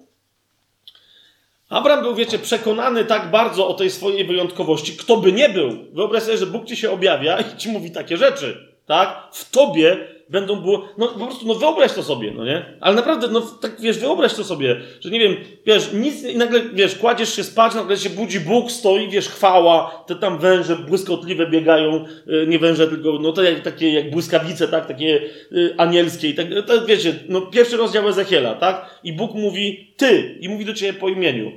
I mówi, nieważne ile ludzi będzie mieszkać na ziemi, ilu mieszkało, ilu jeszcze będzie mieszkać, nieważne. Mówi, ty będziesz dla nich błogosławieństwem. Tak sobie pomyślałem. Czujesz, co się tam dzieje w środku? Więc teraz, zobaczcie, w 15 rozdziale jest taka y, interesująca historia, nawiasem mówiąc, która też w ogóle powinna trochę pobudzić y, chrześcijan do innego sposobu modlitwy i rozmawiania z Bogiem i w ogóle podejścia do Boga. Zobaczcie, po tych wydarzeniach, to już tam różne wydarzenia się działy, nie będziemy ich teraz opisywać, słowo Pana znowu doszło do Awrama w widzeniu i teraz co Bóg powiedział do niego? Nie bój się, Awramie, ja jestem Twoją tarczą i Twoją niezmiernie obfitą nagrodą. Wiecie, to przychodzi Bóg, ten sam, potężny, ty wiesz, bo on tam cuda już działał, tak? Błogosławi Abramowi. On tam, wiecie, w trzy setki ludzi, trochę ponad, rozwala jakichś królów. Tam się jakieś historie dzieją, sojusz królów, tak? Niesamowite w czternastym rozdziale, jak próbuje uwolnić, po prostu ktoś jego bratanka zaatakował, Lota, tak? I tam jest paru królów, kapujecie, którzy się zeszli, mają sojusz, tak? I Abraham wysyła 300 iluś tam swoich ludzi, nie pamiętam teraz dokładnie 300 ilu, e, i oni rozwalają cały ten sojusz, tak? A on mówi, nie, ja tylko chciałem bratanka wziąć i wszystko, co jego odebrał, okej, okay, na, żegnam panów, tak? Takie rzeczy się dzieją i Bóg mu mówi, widzisz, ja cię bronię. Ja jestem, zobaczcie co mówi, ja jestem twoją tarczą. I mówi, ja jestem twoją niezmiernie obfitą nagrodą. A zauważcie, jaka jest wspaniałomyślna odpowiedź Awrama. Awram odpowiedział, no dobrze, Panie Boże, to co mi dasz? Skoro ja jestem bezdzietny, a szafarzem mojego domu jestem Damasteńczyk Eliezer. Wielu chrześcijan, jak dzisiaj się dowiaduje pod wpływem głoszenia, tak, takiego czy innego, e, zobacz, jakie masz błogosławieństwo, to schylają głowę, mówią super, dzięki. Nie do końca to czuję, ale super, dzięki, naprawdę fajnie, że to spadło na mnie. Jesteś wielkim Bogiem. Abraham ma potężne błogosławieństwo. Jest już wtedy jednym z najbogatszych ludzi e, na ziemi. I co się dzieje? Bóg mu mówi, ja jestem twoją obfitą nagrodą, a on mówi, no to super, to gdzie jest syn? Tak? Miało, miało być ze mnie wielki naród, a tu e, jakiś obcy chłop będzie po mnie dziedziczył. I teraz, zobaczcie, co się dzieje dalej. Abraham dodał, oto nie dałeś mi potomka, a sługa urodzony w moim domu ma być moim e, dziedzicem. I w odpowiedzi na to Bóg jest najwyraźniej zadowolony, kiedy człowiek nie kryguje się przed nim, ale domaga się na podstawie obietnicy, którą dostał, tego, co jest logicznym skutkiem tej obietnicy. To jest tylko to, co zrobił Avram. Mówi, jak ze mnie ma wyjść naród, no to ej, ja nawet ani jednego syna nie mam. To o co chodzi? Oto dotarło do niego słowo Pana. Niech on będzie twoim dziedzicem, w sensie ten Damasceńczyk, ale ten, który wyjdzie z twojego wnętrza, ten będzie naprawdę twoim dziedzicem. Potem wyprowadził go na pole i powiedział: Spójrz teraz na niebo i policz gwiazdy, jeśli będziesz mógł je policzyć. I powiedział mu: Takie też będzie twoje potomstwo. I w tym momencie Abram, zauważcie, dalej nic nie mając, uwierzył Panu i poczytano mu to za sprawiedliwość. To jest ten jeden moment, już tutaj, tak, 15 rozdział pierwszej księgi Biblii mówi wyraźnie o tym, że sprawiedliwość przychodzi z wiary i tylko z wiary i całe nowe przymierze na ten temat krzyczy, Abrahama pokazując, jako może niekoniecznie pierwszego, ale pierwszego, o którym pismo powiedziało, że uwierzył i zostało mu to poczytane za sprawiedliwość. Niekoniecznie jaki sam był, ale sprawiedliwość Boża przyszła do niego nie z tego, co robił, ale z tego, że uwierzył w to, co Bóg do niego mówi. Tak jak już tu przy tym jesteśmy, rozumiecie, i mówimy, i mówimy, dlaczego Mesjasz e, to, to, i dobra nowina o królestwie, jak to się wszystko ze sobą wiąże, to jest jedna z najbardziej podstawowych rzeczy. W Mesjaszu masz nowe życie, które teraz wygląda tak, jak wygląda w tobie wewnętrznie, w twoim duchu. Ale, ale to nowe życie wiąże się z obietnicami nie tylko na przyszłość, ale na tu i teraz. Jak nie, nie przypominacie sobie, jakie to mogą być obietnice, to otwierajcie z powrotem Ewangelię i tam trzeba czytać. Tak? Przypomnijcie chociażby sobie tę jedną, kiedy to jeden z apostołów do Pana Jezusa powiedział: My poszliśmy za Tobą, a idąc za Tobą, opuściliśmy swoje żony i matki, i dzieci, i domy i zostawiliśmy pola. Pamiętacie to? I Pan Jezus mu mówi, co w związku z tym za taki gest otrzymają w przyszłym wieku, a co jeszcze w tym życiu. Pamiętacie to? Pamiętacie to? Teraz o co mi chodzi? Niektórzy chrześcijanie nawet w ogóle nie pamiętają, co tam Pan Jezus powiedział. Tak? A jak pamiętają, to mówią: OK, super, ale w to nie wierzą. Jak, rozumiecie, jak na podstawie takiej wiary miałaby do nich przyjść e, e, sprawiedliwość? A co dopiero, no mówią, ale ja już jestem usprawiedliwiony. To myślisz, że w związku z tym twoja, działa, twoja wiara działa tylko dlatego, yy, że dokonałeś coś dzięki wierze duszewnej przed swoim zbawieniem i dzięki temu jesteś teraz zbawiony? Twoja wiara dziś powinna być duchowa, powinna być potężniejsza niż nawet wiara Abrahama. Wiecie o co mi chodzi? Tak? Jasne jest to, co mówię? Dobrze. A więc widzicie, yy, otrzymuje bardzo jasno, niezależnie od obietnicy dla siebie osobistej, której się trzyma, ale jednocześnie obiet, otrzymuje obietnicę. Widzicie, bo, niektórzy mówią, no ale dlaczego yy, on dostał jakąś abstrakcyjną obietnicę i ta wiara go usprawiedliwiła? Ponieważ Abraham wiedział, że otrzymuje obietnicę Mesjasza i uwierzył w tego Mesjasza. Nie w całe potomstwo, widzicie, nie całe takie będzie twoje potomstwo, nie w cały nie wiadomo jaki naród, ale właśnie Paweł, faryzeusz, zwraca uwagę, że tutaj znowu pojawia się pojedyncze nasienie. Otwórzcie sobie list do Galacjan, aczkolwiek tam gdzieś drugą ręką miejcie przytrzymaną księgę rodzaju, bo tutaj będziemy yy, za chwilę wracać, tak? Ale jeszcze raz przypomnijmy sobie list do Galacjan. Yy, Także, żebyście zobaczyli, wiecie, że, że ta wiedza rabiniczna, mądrość prawdziwa, bo jest też dziwna, pochodząca od rabinów, ale ta prawdziwa jest wyrażona w Biblii bardzo konkretnie. To jest trzeci rozdział listu do Galacjan, szesnasty werset. Paweł tam po prostu stwierdza jako coś oczywistego. Otóż Abrahamowi i jego potomkowi, widzicie, jednemu, zostały dane obietnice nie mówi, w sensie, że pismo nie mówi i jego potomkom, jakby o wielu, ale mówi jako o jednym i twojemu potomkowi, którym jest kto? Którym jest Chrystus. List do Galacjan, trzeci rozdział, szesnasty werset. Jest to, jest to jasne, o, o, o czym wie? Dla Pawła, piszącego do Galacjan, to jest rzecz oczywista, że Abraham uwierzył w tego jednego potomka, który był kluczowy, i tym potomkiem, w którego uwierzył, był Chrystus, a niekoniecznie jego rodzony yy, syn. Dlatego mamy konkluzję tego rozdziału w 29 wersecie. A jeżeli należycie do Chrystusa, no a należycie, tak? Zobaczcie, 27 werset. No wszyscy, którzy zostaliście ochrzczeni w Chrystusie, przyodzialiście się w Chrystusa. A zatem 29 werset. A skoro tak, skoro należycie do Chrystusa, to jesteście potomstwem Abrahama, a zgodnie z obietnicą dziedzicami Jego, a więc dziedzicami tej obietnicy. Rozumiecie, co się dzieje? Niemniej, e, więc tu już macie początek. Kapujecie? E, jak ktoś może na przykład już dzisiaj oprzeć się i stanąć i rozmawiać na modlitwie z Bogiem niebuńczucznie? Bo, bo Abraham, wiecie, on nie jest buńczuczny i mówi, ja nie wierzę w to, że jesteś moją niezmiernie obfitą nagrodą. Tylko mówi, skoro jesteś, no to pokaż mi tę obfitość. Skoro jesteś.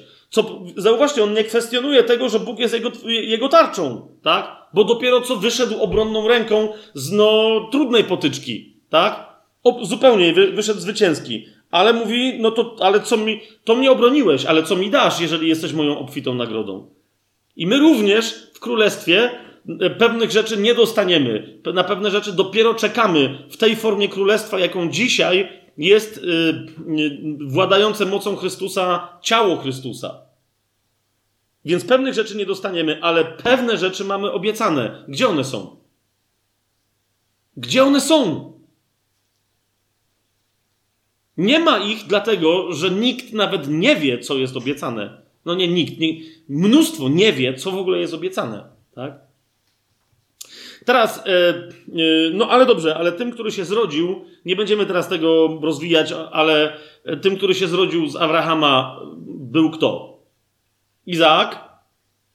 Nawiasem mówiąc, zauważcie, że Izaak był najbliższy, że się tak wyrażę, przeżycia tego, co ostatecznie przeżył ten, który jest właściwym potomkiem Abrahama, czyli, czyli prawie, że zginął yy, i to złożony w ofierze na górze Moria. Tak? W tym samym, dokładnie w tym samym miejscu. Ja wiem, że tam są potem różne debaty, ale jak przyjdziemy do śmierci Pana Jezusa i do Golgoty, do tego wzgórza czaszki, to tam sobie te, y, te wątki biblijne pokażemy, które naprawdę dość jasno według mnie pokazują, że, że Jezus umarł dokładnie w tym miejscu, w którym Abraham myślał, że ma złożyć Izaaka w ofierze, a Bóg wtedy, y, y, anioł Boży, jak powstrzymał Abrahama? Mówiąc co? Bóg sobie znajdzie baranka na ofiarę. Tak? W tym miejscu wręcz, dosłownie. Więc widzicie, że, że to powiedzenie e, Janowe na widok Jezusa wobec uczniów, oto jest baranek Boży, który gładzi grzech świata, odnosi się nie tylko do prawa mojżeszowego, ale także do tej zapowiedzi, którą proroczo od anioła otrzymał um, Abraham. Więc po nim jest Izaak, potem jest Jakub, zwany też Jakowem. Yy, i do Jakuba musimy się odnieść, ponieważ przy nim się pojawia e, jedna z najcudowniejszych rzeczy, gdy chodzi o zapowiedź e, Chrystusa i wypełnienie tej zapowiedzi w Jezusie, i jednocześnie pojawia się największa kontrowersja. Wyobraźcie sobie, że kontrowersja w niektórych kręgach jest tak duża, że niektórzy pewne słowa, które Jakub wypowiedział, przeinaczają w, w, tłumaczeniu, żeby nie wyszło to, co on powiedział. Okay? Ale najpierw się, y, zerknijmy do tego, co Jakub powiedział w 32 rozdziale. E, oczywiście Księgi Rodzaju. Zanim pójdziemy do tej właściwej e, kontrowersji. 20, 32 rozdział, wersety 24-28. Najpierw y, to jest istotne. Pamiętamy y, mm, o momencie, w którym Jakub y, otrzymał nowe imię, tak? Od 24 wersetu. Walczył z nim pewien mężczyzna, to jest kiedy w nocy się przeprawiał przez potok Jabłok.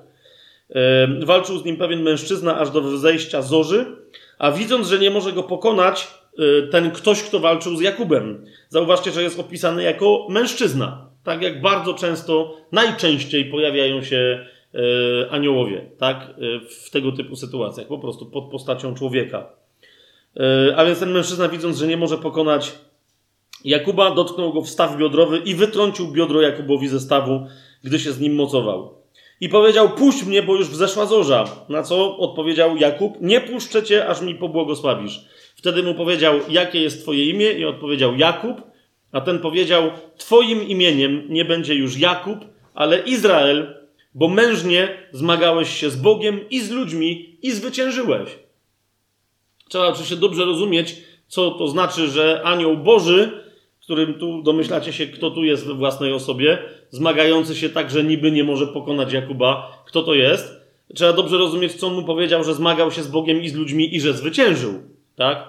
Zauważcie, że jest dokładnie Jakub w sytuacji, której cały swój majątek, wszystkie swoje żony, wszystkie swoje dzieci, całą swoją rodzinę, cały swój dobytek posłał przed sobą, przeprawił przez potok Jabłok, a sam został z tyłu, bo się bał swojego brata Ezawa. Tak?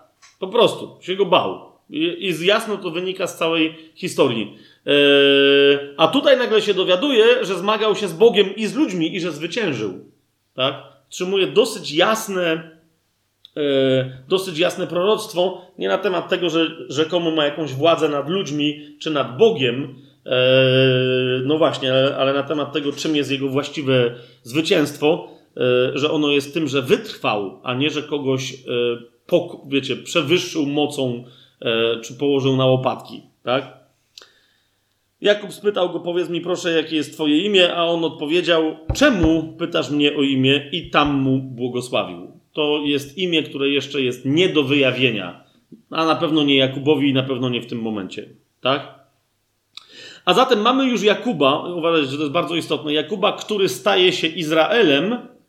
I widzicie, od tej pory Mamy y, później od niego, od jego synów pojawi, pojawią się całe tak zwane pokolenia, czy też rody Izraelitów, ale zauważcie, że często, kiedy Bóg mówi o, o kolejnej historii odwołuje się do historii tego narodu, mówi nie o historii Izraelitów, ale mówi o historii Izraela, jednego, pojedynczego, a czasem wręcz nazywa Izraela Jakubem.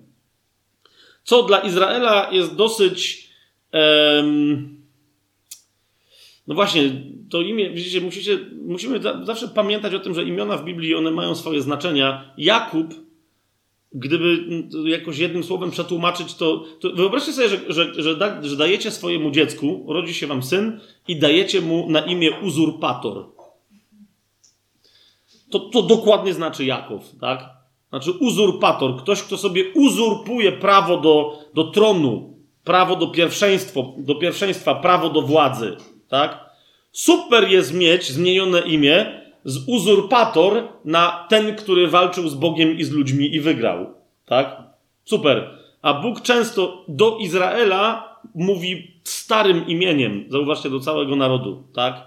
Mówi do domu Jakuba, tak? Mówi Jakubie, do ciebie dzisiaj mówię, nie do E, Izraela, zwłaszcza, zwłaszcza wtedy, kiedy właśnie zaczynają sobie uzurpować rzeczy, które nie mają, które nie mają umocowania żadnego w Biblii. I teraz, kochani, przechodzimy do, do bardzo kontrowersyjnego fragmentu.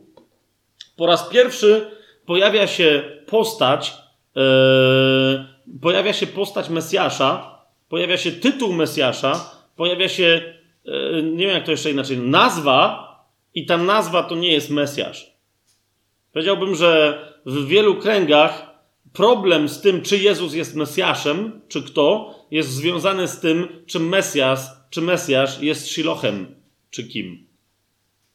Jeżeli, yy, po pierwsze, jeżeli rozumiemy te kwestie, że Mesjasz to jest Shiloh, to stąd wynikają nieprawdopodobne konsekwencje dla rozpoznania, kim jest Shilo, czyli kim jest Mesjasz. Jeżeli nie rozumiemy, że Mesjasz to jest Shilo, to do dzisiaj prawdopodobnie nie powinniśmy wiedzieć, kto to jest, a na pewno nie jest to Jezus. O co mi chodzi? Otóż Jakow, już będąc Izraelem, chociaż nadal jest nazywany. Yy, przez autora Księgi Rodzaju, czyli przez Mojżesza, nadal jest nazywany Jakubem. To właśnie w 49 rozdziale, w pierwszym wersecie yy, Mojżesz pisze, potem Jakub wezwał swoich synów, no a tenże Jakub yy, mówi do nich, zbierzcie się i słuchajcie synowie Jakuba, a słuchajcie waszego ojca Izraela. Widzicie, Jakub, który do końca swojego życia pozostał trochę Jakubem i wiedział, że taki z niego Izrael, no właśnie, jaki jest z niego Izrael. Teraz mówi, teraz do was mówię jako Izrael. Teraz do was mówię jako ten, który ma władzę. I zaczął im prorokować.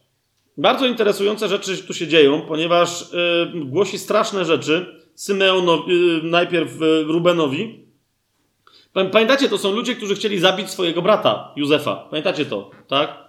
I, i, i Izrael, Jakow jako Izrael zaczyna, zaczyna no po prostu straszne łojenie, tak? Najpierw Rubena, potem Symeona i Lewiego. I w związku z tym, jak, jak już po tym łojeniu dochodzi do Judy, wyobrażam sobie, że Juda tam się cały trząsł, tak? Bo jak tym pierwszym trzem się tak dostało, to się zastanawiał, co się teraz mnie dostanie. A tu nagle ni stąd, ni zowąd, to jest 49 mm, rozdział, yy, ósmy werset, zasadniczo dziewiąty i dziesiąty, nagle Izrael, całkiem możliwe, że wbrew sobie, ale zgodnie z zapowiedzią Ducha Świętego, mówi do niego tak. Judo, to ciebie będą chwalić twoi bracia. Twoja ręka będzie na karku twoich nieprzyjaciół. Synowie twojego ojca będą ci się kłaniać. Synowie twojego ojca, krótko mówiąc, twoi bracia, tobie się będą kłaniać. Widzicie to? Co więcej, y, tam jeszcze jest Józef. No wiecie o co mi idzie? Gość, który im uratował życie. Tak? Ale Izrael mówi to do Judy. I dalej zobaczcie, dziewiąty werset. Judo, szczenie lwa, wróciłeś od łupu, mój synu. Skłonił się i położył się jak lew i jak lwica. I któż go obudzi? I najważniejszy werset, największa kontrowersja, jedna z najcudowniejszych obietnic historycznie. I nie będzie odjęte berło od Judy, ani prawodawca z pomiędzy jego nóg, z pomiędzy jego kolan e, powinno być, aż przyjdzie Shilo i jemu będą posłuszne narody. Shilo to jest Mesjasz. Ja czasem mówię Shiloh, dlatego że wtedy łatwiej się odmienia, tak?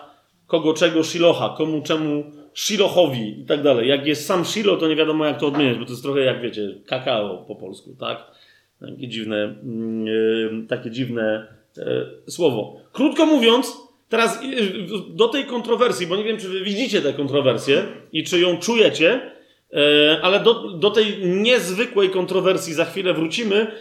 To jest tylko kolejny element, który bardzo jasno mówi, że z potomstwa Abrahama, z potomstwa Izaaka i z potomstwa Jakuba przyjdzie ten, któremu będą posłuszne narody, a więc ten, który będzie błogosławieństwem dla narodów obiecanym Abrahamowi. Kojarzycie, o czym mówimy dalej, tak? Przyjdzie, on tutaj nazwany Shilo, przyjdzie z rodu Judy. Nie dlatego, że ród Judy sobie na to jakkolwiek zasłużył. Czy to jest jasne? Ale dlatego, że w tej konkretnej części historii ludzkości dziejów, Bóg widząc, co się dzieje na świecie, widząc możliwą wynikającą stąd przyszłość, zapowiada ten, którego obiecałem, że przyjdzie jako potomek kobiety. Ten jeden, który stłucze łeb węża, bo to jest ten jeden, który musi być błogosławieństwem, bo jakie inne błogosławieństwo mogłoby dotknąć wszystkich narodów? Ten jeden przyjdzie przez Abrahama, przez Izaaka, przez Jakuba i przez Judę, przez ten jeden konkretny ród, który wyjdzie, wyszedł z łona Jakubowego. Jasne jest to, to co mówię? Zauważcie, szatan cały czas tą historię obserwuje i szatan cały czas się cieszy, Zwłaszcza jak się zawęża pole widzenia, bo on od tej pory zostawił pozostałych 11 e, plemion, znaczy nie do końca pozostawił, ale wiedział, że należy wytłuc Judę, tak? A ci goście akurat wraz z błogosławieństwem najmocniej się trzymali. Potomek Ewy, ten jeden obiecany, ten, który jest potomkiem Abrahama, musi być, musi wyjść z Judy i musi przyjść jako Shilo w tej konkretnej w tym konkretnym proroctwie, które nie wiem, czy widzicie, jak jest szalone z 49 rozdziału Księgi Rodzaju, z 10 wersetu. Jeżeli nie widzicie szaleństwa tej obietnicy, historycznego szaleństwa, no to do tego za chwilę sobie mm, e, wrócimy. Gdzie się pojawia, i to jest zaskakujące, ponieważ wielu kompletnie pomija ten fragment, gdzie się pojawia łącznik pomiędzy tym momentem, że wiemy, że, że ma przyjść e, z pokolenia Judy ten, który będzie Mesjaszem, tu jeszcze zwanym Shilo, tak? Gdzie się pojawia łącznik pomiędzy e, tym fragmentem, a pomiędzy Dawidem, który się dowiaduje, że to jego syn, bo wiecie, Dawid jest z pokolenia Judy, tak?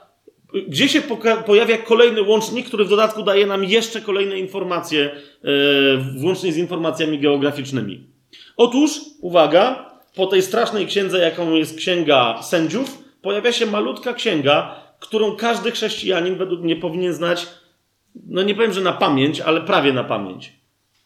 I myślę, że, że, że mielibyśmy Kościół e, znacznie bardziej rozwinięty, potężny w mocy, w darach, w miłości przede wszystkim, bo to jest najważniejsze, gdyby wszyscy chrześcijanie wszędzie na świecie, przynajmniej raz w tygodniu, przeczytali Księgę Ród, a to jest, ile to jest? Raz, dwa, trzy, cztery i pół strony w UBG, na litość Boga żyjącego, tak? Księga Ród jest księgą po pierwsze o Tobie i o mnie, po drugie jest księgą o ciele Chrystusa, yy, czyli o Kościele. Ród Moabitka jest Kościołem.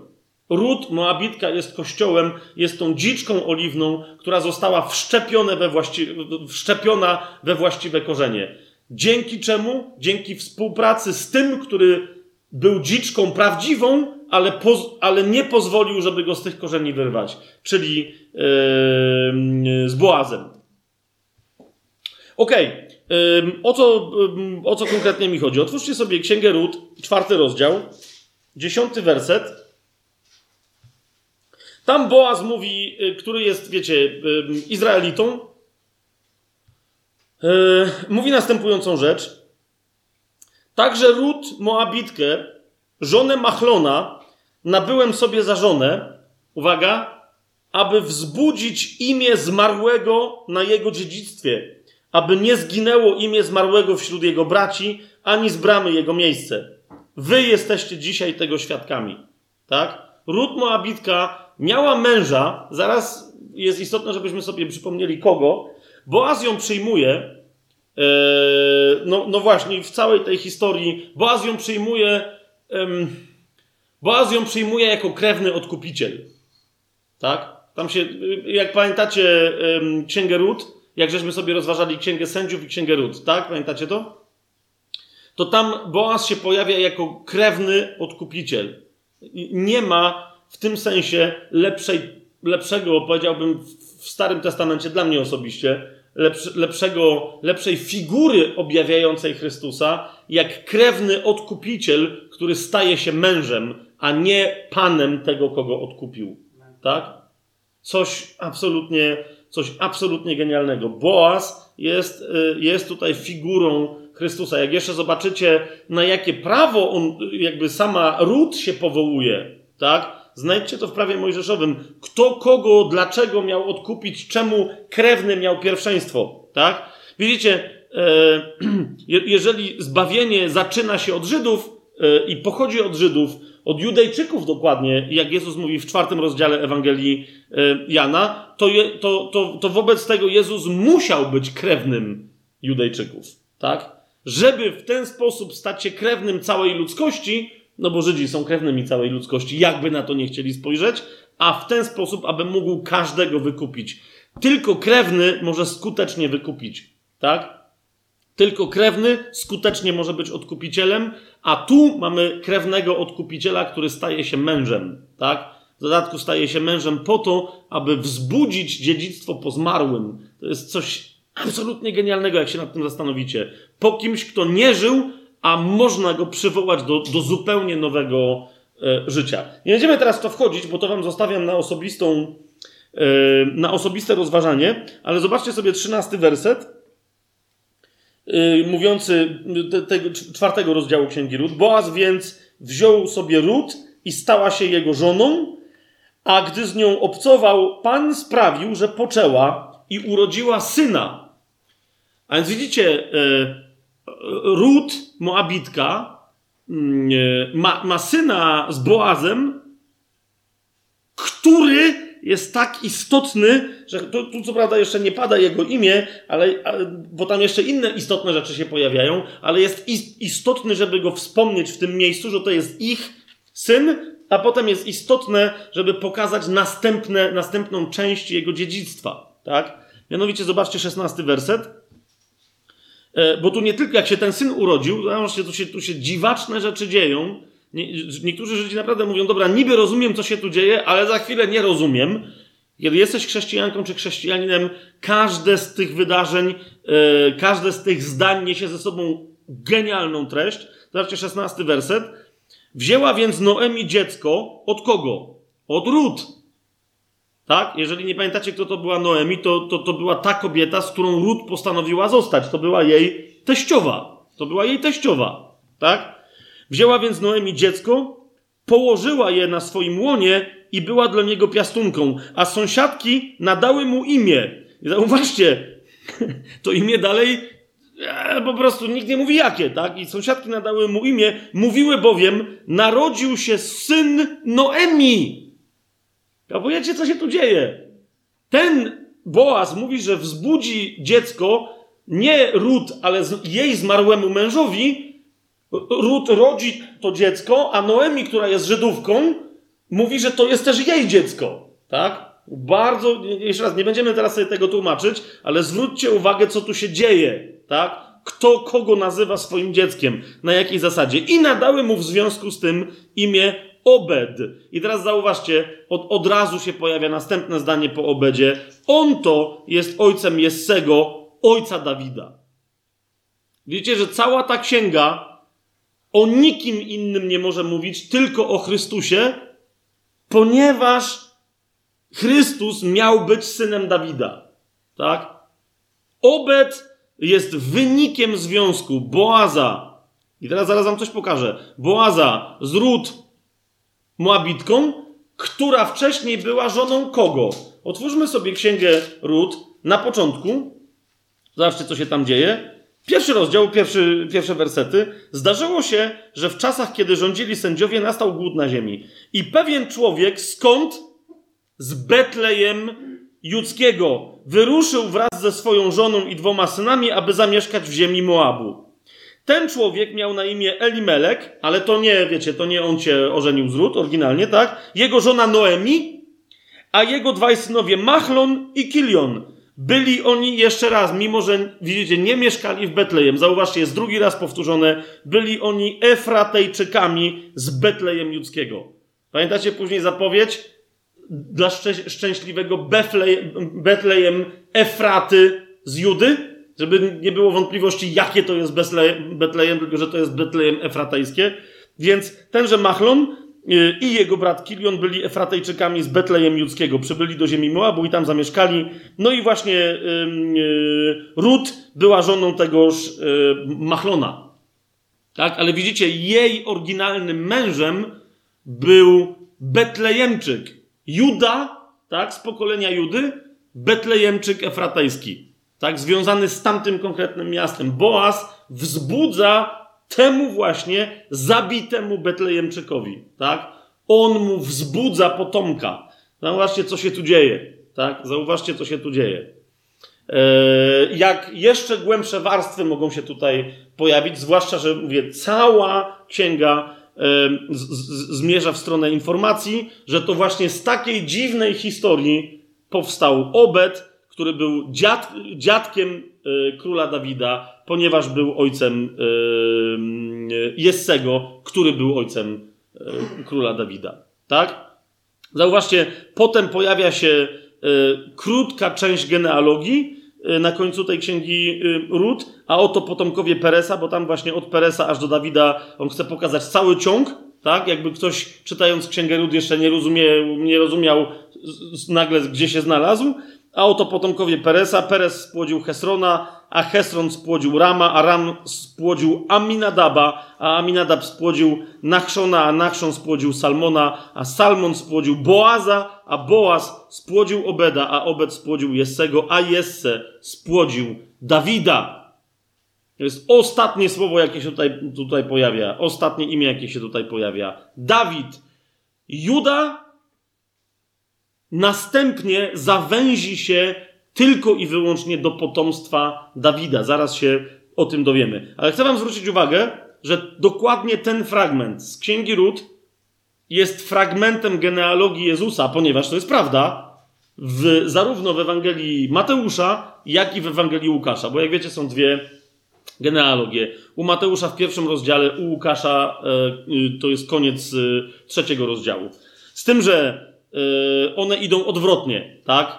E, Mateusz idzie od początku, od Abrahama do końca, czyli do Jezusa, a Łukasz idzie od Jezusa do końca, czyli aż do Adama. znaczy od końca do, do, do początku w tym sensie chronologicznie, więc tamte imiona idą nie w tą stronę, u jednego idą w jedną, a u drugiego idą w drugą. Dlaczego te, dwa, te dwie genealogie się różnią? Chociaż wy, wydawałoby się, że jedna i druga jest genealogią ojca Józefa, czyli e, ojca Jezusa, czyli Józefa, to o tym sobie powiemy, jak, jak przyjdziemy do Ewangelii. Ok? Nie, nie będziemy teraz tego, tego tu. One, one się w pewnym momencie różnią, ale nie w tym fragmencie, który prowadzi do Dawida, tak? Który prowadzi od Abrahama do Dawida. Te dwie genealogie się absolutnie ze sobą zgadzają. I teraz, kochani, bo, bo, bo jasne, że przeskoczylibyśmy szybko, żeby jeszcze jedną rzecz pokazać do, E, do Dawida, który otrzymał obietnicę, że jego potomek będzie tym Shilochem zapowiedzianym Jakubowi. Jego potomek będzie tym, który wyjdzie z Judy, który od Ewy. Ok? Ale chciałbym jeszcze pokazać Wam jeszcze jeden fragment, w którym się pojawia Shiloh już jako Chrystus, a więc jako Mesjasz, jako Hamashia, i znowu prawie nikt Yy, ostatnio, jak, jak o tym rozmawiamy, w ogóle nie pamięta o tym fragmencie i się na niego nie powołuje, co jest sensacyjne z, z, z paru powodów, zupełnie niepotrzebnie. Otóż to jest pierwsza księga Samuela, skoro jesteśmy wrót, yy, to sobie pierwszą Samuela otwórzmy. Yy, drugi rozdział, dziesiąty werset. W ogóle polecam Wam bardzo serdecznie cały ten drugi rozdział od początku, ponieważ znajduje się w nim modlitwa Anny, mamy Samuela zaraz po tym, jak oddała go zgodnie z obietnicą na służbę Panu. Tak? Ale zobaczcie, y, y, co ona mówi najpierw w drugim rozdziale, w dziesiątym wersecie. Mówi tak. Pan pokruszy swoich przeciwników i zagrzmi przeciwko nim z nieba. Pan będzie sądził krańce ziemi, udzieli siły swojemu królowi, wywyższy róg swojego pomazańca. Tu się pojawia Hamashia, tak? Wywyższy róg swojego e, pomazańca. E, no i później więcej na ten temat dowiaduje się Dawid. Pamiętacie, e, Samuel jest tym prorokiem, który namaszcza Szaula, a potem także namaszcza Dawida na króla. Tak? Ale wiecie, dlaczego ta modlitwa jest Anny tutaj jest także bardzo ważna? Ponieważ ta modlitwa, którą znamy jako tak zwany magnifikat, z Ewangelii Łukasza, czyli modlitwa Marii do Boga, jest tylko i wyłącznie trawestacją modlitwy Anny. Widzicie, Anna tu, y, ciesząc się, y, co się wydarzyło, zobaczcie, jak ona zaczyna rozdział drugi. Wtedy Anna, pierwszy werset, werset. Wtedy Anna modliła się i powiedziała: Moje serce raduje się w Panu, mój róg jest wywyższony w Panu. Pamiętacie, jak się modli Maria na początku? Uwielbia dusza moja Pana i raduje się duch mój w Bogu, moim Zbawcy. Pamiętacie to? Nazywa tam e, po pierwsze Boga swoim Panem i swoim Zbawicielem. E, no w kościele katolickim często się mówi, że to jest po prostu taka forma, taka po prostu super. Jeszcze raz, spójrzcie jak się modli Maria, jak Łukasz zapisał tę jej modlitwę i porównajcie sobie z modlitwą Anny to momentami są dosłowne cytaty, naprawdę dosłowne cytaty z tej modlitwy. Maria po prostu powtarza modlitwę Anny, a w niektórych miejscach skraca. Ale pamiętacie, uwielbia dusza moja Pana i raduje się, rozradował się duch mój w Bogu Zbawicielu moim, tak? Jakie słowa trawestuje Maria? Zobaczcie tutaj rozdział drugi pierwszej Samuela, pierwszy werset. Moje serce raduje się w Panu, mój róg jest wywyższony w Panu, moje usta szeroko otworzyły się przeciwko moim wrogom, ponieważ raduję się z czego? Z Twojego zbawienia. To jest dokładnie to, co Maria e, powtarza w swoim magnifikacie. E, ona się cieszy z tym, że nie tylko do Izraela, nie tylko do całego świata przyszedł Zbawiciel świata, ale że ten Zbawiciel przyszedł do niej. Czy to jest jasne, co mówię? Tak? Jak ktoś mówi, że tam nie chodzi o to, że, że Maria się cieszy i że ona nie wyznaje Pana jako zbawcę dla siebie, bo ona nie potrzebuje, bo nie ma grzechu, to są kompletne bzdury, tak? Tam mówi, wypowiada te słowa dziewczyna, może i młodziutka, ale która jest świadoma Słowa Bożego, tak? Ona wyraźnie cytuje, yy, cytuję ten fragment. Zresztą, jak sobie popatrzycie, zobaczcie na trzeci, czwarty, piąty werset. Nie mówcie już pysznych słów i niech z waszych ust nie wychodzą słowa wyniosłe. Pan bowiem jest Bogiem wiedzy, on waży czyny. Łuki mocarzy zostały złamane, a słabsi są przepasani mocą. Syci najmują się za chleb, a głodni przestali głodować. Nawet niepłodna urodziła siedmioro, a wielodzietna więdnie. Pamiętacie, to, to, to, to są prawie do, on, prawie do, zobaczcie ósmy werset. Pan podnosi z prochu ubogie, ubogiego, a z gnoju podnosi żebraka, by posadzić ich z książętami i pozwolić im odziedziczyć tron chwały. To jak pamiętacie Magnifikat w Ewangelii Łukasza, e, w pierwszym rozdziale, to, to po prostu to są prawie dosłowne cytaty, tak? A gdzie nie ma dosłownych cytatów, są trawestacje, ponieważ Maria całkiem możliwe, że Duch Święty chce pokazać, że mówi na przykład e, z pamięci, tak? Pierwszy, nie będziemy tam teraz wchodzić, żeby to rozważać, to jest pierwszy rozdział 40, chyba 6 werset do 50 tam któregoś, piątego, czwartego, piątego. Sami to sobie sprawdźcie, ale jeszcze raz, e, widzicie, bez znajomości Starego Przymierza łatwo się możemy wdać w jakieś dziwne interpretacje nowego, tak? Pamiętając o tym, co tutaj e, zostało powiedziane, rozumiemy też i, i łatwiej nam jest interpretować klarownie to, co się dzieje w nowym. Ale jeszcze raz zauważcie, drugi rozdział pierwszej Samuela, dziesiąty werset. Pojawia się tutaj król, który jest Bożym pomazańcem, który jest nazwany wprost Chrystusem, tak? W wielu miejscach ta, ta nazwa się pojawia. My dzisiaj nie będziemy tej nazwy szukać koniecznie, bo nam chodzi o to, kim jest Chrystus i dlaczego on musi być żydowskim królem. Tak? Okej, okay, teraz gdzie się pojawia konkretna zapowiedź? Druga Samuela, yy, siódmy rozdział, o tym mówiliśmy ostatnio. Druga Samuela, siódmy rozdział, wersety 10 do 16. Poza innymi rzeczami, Dawid dowiaduje się następującej y, historii. I to jest bardzo istotne. Ten król, który przyjdzie, który będzie moim wysłannikiem, będzie synem Ewy, będzie synem kobiety, będzie synem, a nie córką, będzie pochodzić od Noego, będzie pochodzić oczywiście od Seta, od Noego, yy, przez Noego, od Sema, od Sema będzie pochodzić od Abrahama, a więc od Abrahama przez Izaaka, od Jakuba, a więc z Izraela. Z Izraela będzie pochodzić od Judy, a od Judy będzie pochodzić od ciebie, Dawidzie. Zobaczcie, siódmy rozdział drugiej Samuela od dziesiątego wersetu. I teraz on przyjdzie, to jest bardzo istotne. Bóg mówi, że z jakiegoś powodu tak musi być. On przyjdzie i po tym cały świat go rozpozna, że będzie królem Żydów. Że będzie królem na tej ziemi tego narodu. I, I on będzie gwarancją tego, że ten naród nigdy nie zostanie usunięty z tej ziemi, którą ja obiecałem temu narodowi, jako narodowi e, dziedziczącemu po Abrahamie. Jasne to jest? Ziemia obiecana, dlaczego jest nazwana ziemią obiecaną? Bo została komu obiecana? Abrahamowi najpierw. Jasne? Otóż, co, co Pan mówi do Dawida? Zobaczcie, od y, siódmy rozdział drugi Samuela, od dziesiątego wersetu. Ustanowię miejsce dla mojego ludu. Jakiego ludu? Izraela. Tak? Bardzo konkretnego ludu. Ustanowię miejsce dla mojego ludu Izraela i zasadzę go, by mógł mieszkać na swoim miejscu. I zauważcie, i nie poruszy się więcej, ani już nie będą go uciskać synowie nieprawości jak dawniej. Tu na chwilę zrobię tylko pauzę. Widzicie, niektórzy Żydzi niespecjalnie podnoszą ten temat, niektórzy rabini czy nauczyciele niespecjalnie podnoszą, bo już wiedzą, jaka padnie odpowiedź z drugiej strony, ale zwróćcie uwagę, czy Jezus, kiedy przyszedł na ziemię, i my mówimy, że On jest Mesjaszem i już wszystko zrobił jako chrześcijanie. Czy nie powodujemy, czy przez wieki nie powodowaliśmy, nauczając na, tak na przykład Żydów, że oni w Niego nie wierzyli, mówiąc, że On już wszystko zrobił, to oni mówią, no to w takim razie dlaczego jesteśmy rozproszeni po całej ziemi? A ten, który miał przyjść, ten Shiloh, tak, który miał chwycić berło, i prawodawcę i nigdy nie puścić, który miał ustanowić królestwo na wieki, który miał być synem Dawida. Skoro Jezus jest tym synem Dawida, to dlaczego jesteśmy rozproszeni po całej ziemi?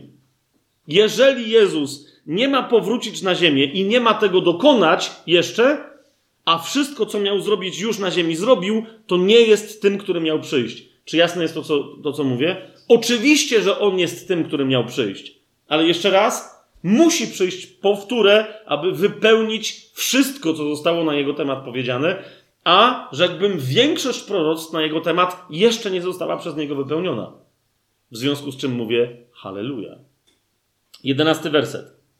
Od czasu, kiedy ustanowiłem sędziów nad moim ludem Izraelem i dałem ci odpoczynek od wszystkich twoich wrogów. Tobie też Pan oznajmia, że zbuduje ci dom. To mówi do Dawida, tak? Gdy się dopełnią twoje dni i zaśniesz ze swoimi ojcami, wzbudzę po tobie twojego potomka. Nawiasem mówiąc, zwróćcie uwagę, jak to zdanie tu jest skonstruowane. Gdy się dopełnią twoje dni i zaśniesz ze swoimi ojcami, wtedy wzbudzę po tobie twojego potomka, który wyjdzie z twojego wnętrza i umocnię jego królestwo, zauważcie, a nie twoje. To będzie jego królestwo. To będzie twój potomek, ale jego królestwo. On zbuduje dom dla mojego imienia, a ja utwierdzę tron jego królestwa na wieki. Widzicie to? Królestwo, które będzie trwać wiecznie, należy do tego, który zasiada na tronie, który jest synem Dawida, ale nie dowodzi królestwem Dawidowym. Tak? Tutaj yy, możemy przeskoczyć, chociaż ca, cała, ta, yy, cała ta zapowiedź jest, jest istotna, ale po prostu do 16 wersetu i Twój dom i Twoje królestwo, zauważcie, to jest powrót do królestwa Dawidowego, bardzo istotna odmiana, i Twój dom, i także Twoje królestwo będą utwierdzone na wieki przed Tobą, a Twój tron będzie trwać yy, na wieki. Jest kolejna. Dawid musiał przeżyć jeszcze większy szok niż, niż Abraham, kiedy się dowiedział, e, że jego potomek będzie tym błogosławieństwem e, Abrahamowym, w którym będą błogosławione wszystkie narody. O ile to tutaj rzecz jasna odpowiednio, odpowiednio zrozumiał, tak? Ale widzicie, po tym doprecyzowaniu, począwszy od tej obietnicy, że jeden będzie błogosławieństwem, nie tylko będzie przekleństwem dla diabła, ale błogosławieństwem dla całego rodzaju ludzkiego Abraham, tu macie kolejne, kolejną bardzo istotną obietnicę, ostatecznie precyzującą. I dlatego jest tak istotne, na przykład dla Mateusza, zobaczcie sobie Mateusza 1.1, żeby powiedzieć, że Jezus jest synem Abrahama i jest synem Dawida. Tak? Mateusz 1.1, zobaczcie, księga rodu Jezusa, Mesjasza, syna Dawida, syna Abrahama. Tak? Rozumiecie, to są bezpośrednie określenia. On jest synem Abrahama, aby być dziedzicem obietnicy, na którego Abraham czekał. Tak? Jest synem Dawida, aby się wypełniła zapowiedź o czym? O królestwie. I cała dobra nowina związana z królestwem i z tronem Dawidowym, który jest błogosławieństwem dla wszystkich narodów. Tak istotnie przywiązało się e, przekonanie, że Mesjasz to jest syn Dawida, i to wam teraz chcę pokazać, żebyście zrozumieli, że czasem, tak jak niektórzy wyznając Jezusa jako syna Bożego, wyznawali to, co trzeba, i tylko, i tak o, o tym mówiliśmy ostatnio, tak niektórzy wyznając Jezusa jako syna Dawida, po prostu wyznawali go jako Mesjasza. Zauważcie, niekoniecznie jako syna Bożego, ale na pewno jako Mesjasza. Syn Dawida równa się Mesjasz. Mesjasz równa się syn Dawida i jeszcze coś tam, tak? Ale syn Dawida zawsze oznacza Mesjasza, to potem jest jeszcze kwestia, na jakiego Mesjasza kto czeka. Zobaczmy na przykład Ewangelię Mateusza, 12 rozdział. 23 e, werset.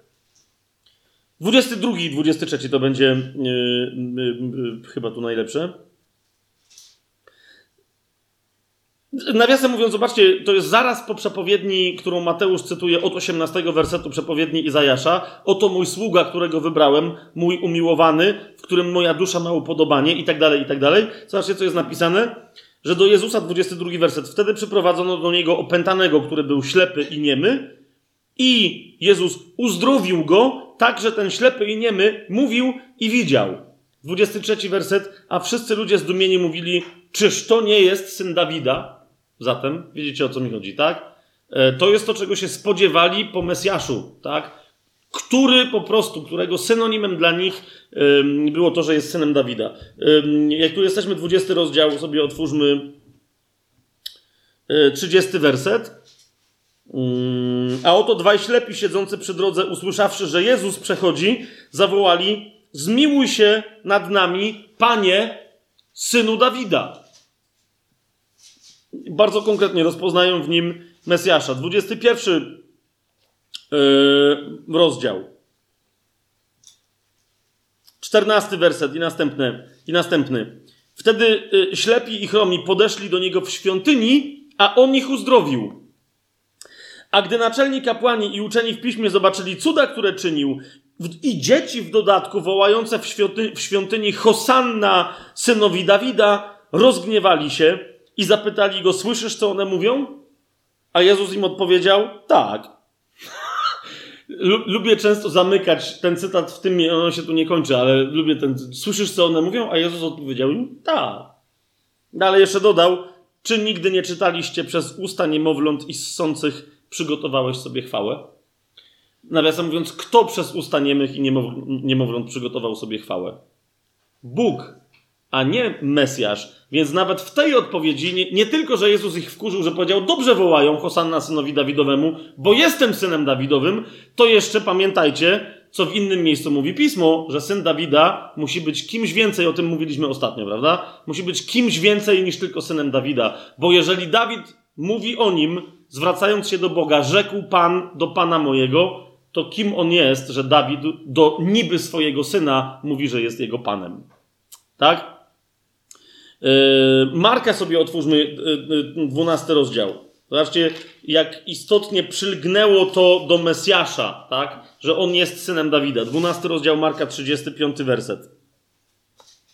Nauczając w świątyni, Jezus zapytał, jak to jest, że uczeni w piśmie mówią, że Chrystus jest synem Dawida? No właśnie, a propos, yy, a propos tego, tak? Oczywiście on się nie kłóci z tym, że Chrystus jest synem Dawida, tylko mówi wyraźnie, że tak uczą uczeni w piśmie, że Chrystus jest synem Dawida. Tylko jego pytanie brzmi, czy jest synem Dawida w sensie pochodzenia od niego, czy też pochodząc od niego jest kimś znacznie e, więcej, jest kimś zupełnie różnym.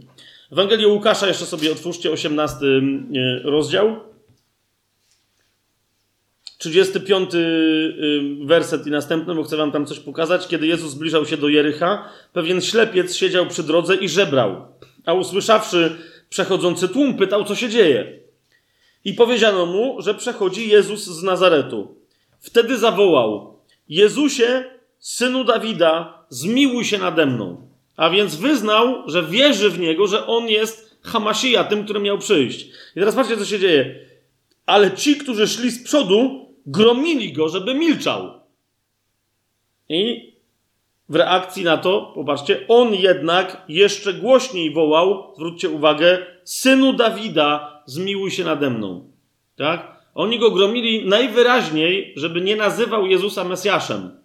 Więc, żeby się odwalili, przestał krzyczeć Jezusie, synu Dawida, ale jeszcze głośniej krzyczał Mesjaszu, który wiem, że tam idziesz, synu Dawida, zmiłuj się nade mną. Jak oni mają problem, że to jesteś ty, ja nie mam, no nie? Tylko nie chcę, żeby oni mi przeszkadzali. Bo wiecie, jak ten krzyczał, rozumiecie, jak Żydzi kogoś gromili, to znaczy, że jeszcze głośniej od niego krzyczeli, tak? Więc po prostu zmienił tę jedną informację, nie Jezusie, synu Dawida, zaczął krzyczeć jeszcze głośniej synu Dawida, ale wiedział, że jeżeli syn Dawida tam idzie, to syn Dawida zare, zareaguje na wołanie synu Dawida. Zauważyliście? Zauważcie, dlaczego to jest istotne? Bo Jezus słyszy tego człowieka, krzyczącego już nie Jezusie, synu Dawida, ale on go słyszy, kiedy krzyczy już tylko synu Dawida. Zobaczcie, co się dzieje dalej.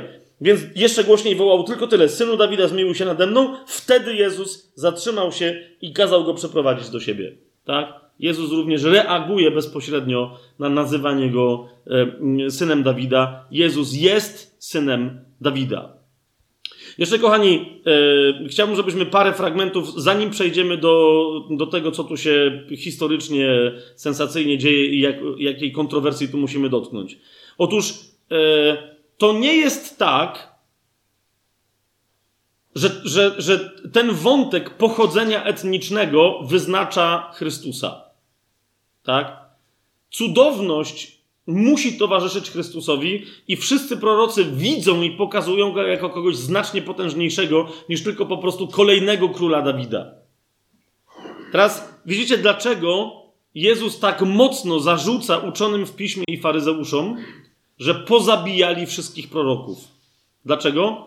Bo, bo mówi, czekacie tylko i wyłącznie na kogoś, kto ma powtórzyć sukces Dawida.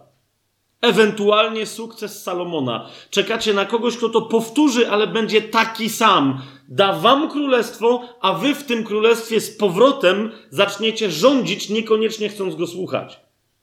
Mówi, ale gdybyście słuchali proroków, a nie wymordowali ich wszystkich, to wiedzielibyście, że Mesjasz ma być kimś zupełnie innym niż te wasze płytkie, ludzkie, ograniczające się do polityki i religii wyobrażenia. Zobaczcie na przykład Izajasza, siódmy rozdział. A tylko naprawdę parę takich e, elementów no, dosyć dobrze nam znanych, ale rozumiecie, jak ktoś jest uczonym w piśmie, to przecież musiał znać taki fragment. No i teraz pytam się, no i co mu się w głowę stało, tak? Siódmy rozdział, yy, siódmy rozdział yy, Izajasza, trzynasty yy, i czternasty mm, werset. Nawiasem mówiąc, wyraźne wskazanie na dom Dawida. Zauważcie, rozdział 7, 13. A on powiedział: Posłuchaj teraz domu Dawida. Widzicie, to nie jest cały Izrael, to nie jest plemię Judy, tak? To jest konkretnie dom Dawida z plemienia Judy, z plemienia Izraela. Posłuchaj teraz domu Dawida. Czy mało wam naprzykrzać się ludziom, że naprzykrzacie się jeszcze mojemu Bogu? Dlatego sam Pan da wam znak. Oto dziewica pocznie i urodzi syna i nazwie go imieniem Emmanuel. E, jeżeli nazwie go imieniem Emmanuel, to znaczy nazwie go według tego, co się stało. Pamiętacie, cały czas w Biblii coś się stało i ktoś mówi, ponieważ tak się stało, to dajmy mu na imię tak i tak. Zgadza się? Ponieważ coś tam, ponieważ w bólu go rodziłam, to, ponieważ przyszedł ten, a ten, to, to, to będzie miał na imię tak. Co wobec tego tu się stało, skoro Izajasz mówi, że Pan, sam Pan zadziała, Panna, czyli dziewica tutaj konkretnie, niektórzy mówią, że nie, nie, nie, nie. Yy, tu trzeba tłumaczyć Panna, bo tutaj jest Panna. Ja już o tym mówiłem przy okazji rozważań księgi Izajasza, ale gdyby ktoś tych rozważań nie znał albo nie pamiętał, to do zwyczajnie rozumu się waszego y, i wszystkich innych odwołuje. Jeżeli Pan ma dać znak, to powiedzcie mi, cóż to jest za zdumiewający, cudowny znak, że Panna poczęła. Rozumiecie, o co mi chodzi? Że nie miała męża, to takich znaków mamy mnóstwo, mnóstwo. No nie będę dalej rozwijał tej myśli. Tak? Mnóstwo dzisiaj, tak? Co i róż panny poczynają, także synów, tak? I wcale niekoniecznie to znaczy, że Pan wykonał jakiś znak. Więc tutaj znakiem jest, musi być to, to że tu jest inne tłumaczenie, mo, inne możliwe tłumaczenie tego słowa, czyli dziewica, tak? Dziewica pocznie i urodzi syna i nazwie go imieniem Emmanuel, a Emmanuel Mateusz później między innymi w swojej Ewangelii to wyjaśnia, znaczy co? Bóg z nami, Bóg w pośrodku nas, tak? A więc to jest syn, który będzie oznaczał, co Bóg zrobił. Co Bóg zrobił? Stał się kimś jednym w pośrodku nas. To Izajasz bardzo wyraźnie yy, zapowiadał. Dziewiąty rozdział sobie otwórzmy. Ostatnio też go cytowałem, ale jeszcze raz yy, yy, to przeczytajmy. Nie czytaliśmy wstępu do tego rozdziału. Mianowicie informacja z szóstego i z siódmego wersetu odnosi się do miejsca, tak? Izajasz mówi wyraźnie, że jest jedno konkretne miejsce, które zostanie oświecone, Lud, zobaczcie drugi werset, lud, który chodził w ciemności, ujrzał wielką światłość, a mieszkającym w ziemi cienia śmierci zajaśniała światłość. Komu to? Ano mianowicie tym z pierwszego wersetu, którzy mieszkają w ziemi Zabulona i ziemi Neftalego yy, przy drodze morskiej za Jordanem, gdzie w Galilei Pogan. W Galilei Pogan znajduje się jakie miasto? Nazaret. Nazaret. A zatem, e, a zatem Jakub bardzo wyraźnie zapowiada, że w Nazarecie objawi się światłość. Tak? Jak wiemy skądinąd, że Mesjasz ma się urodzić w Betlejem, o tym będziemy mówić za chwilę, inny prorok o tym powiedział wprost, tak e, Izajasz mówi wyraźnie, że ale w Galilei Pogan e, objawi, się, objawi się światłość. W jaki sposób? Ano objawi się tam to dziecko, które się narodziło, ten syn, który został nam dany, syn Boży, jak już wiemy, to jest szósty werset i siódmy, zobaczcie. Dziecko bowiem narodziło się nam, syn został nam dany, na jego ramieniu spocznie władza, a nazwą go imieniem cudowny, doradca, Bóg mocny, Ojciec wieczności. Rozumiecie, jeżeli jakieś dziecko naprawdę nie jest wcielonym Bogiem, to, to albo jest antychrystem, który się popisuje, wiecie, jak Biblia mówi, że będzie się stawiał na równi z Bogiem, al, no albo, albo, albo by nie śmiał wziąć na siebie imienia Bóg mocny, Ojciec wieczności. Czy rozumiecie, o co mi chodzi? Tak? A on zostanie nazwany, inni zostaną, rozpoznają w nim cudownego doradcę, Boga mocnego, Ojca wieczności, księcia pokoju. A rozszerzeniu jego władzy i pokoju nie będzie końca, zasiądzie na tronie Dawida i nad jego królestwem, aż je ustanowi i utwierdzi sądem i sprawiedliwością odtąd i na wieki. Dokona tego gorliwość samego Pana, yy, yy, samego Pana zastępów. Mamy bardzo konkretne Y, informacje, ok, o tronie Dawida, ale zobaczcie jedenasty rozdział. Cały czas jesteśmy u Izajasza. Jak już Izajasz powiedział w dziewiątym rozdziale, że, że ten ktoś, ten Shiloh z Judy, z plemienia Judy, zasiądzie na tronie Dawida, mówi wyraźnie, że jest potomkiem Dawida, ale zobaczcie, co jeszcze mówi. Jedenasty rozdział od pierwszego wersetu i wyjdzie gałązka z pnia Jessego. Kto to był Jesse? Ojciec Dawida, a syn Boaza, tak? Tego z... Yy, yy, no dobra, nie, no okej. Okay. I wyjdzie gałązka z pnia Jessego, a latorośl z jego korzenia wyrośnie. Pień Jessego yy, to jest Dawid, tak? To, to, to jest jego kontynuacja. E, a więc przyjdzie syn Dawida. Zobaczcie, spocznie na nim duch Pana, mądrości i rozumu, duch rady i mocy, duch poznania i bojaźni Pana. I będzie czujny w bojaźni Pana. Nie będzie sądził według tego, co oczy widzą, ani karał według tego, co uszy słyszą, ale w sprawiedliwości będzie sądził ubogich, a w prawości będzie rozstrzygał sprawy cichych na ziemi. Widzicie, jak Pan Jezus mówi swoje błogosławieństwa, błogosławieni cisi, błogosławieni ubodzy w duchu. Pamiętacie Ewangelia chociażby Mateusza, tak? Tak zwane kazanie na górze. Eee, zauważcie, ja jestem tym, który błogosławi tych ludzi, on mówi, i bezpośrednio odwołuje się między innymi do, do tego fragmentu, tak? Ja wam zapewnię yy, błogosławieństwo przez sprawiedliwy sąd. Ale też zauważcie, co się dzieje dalej.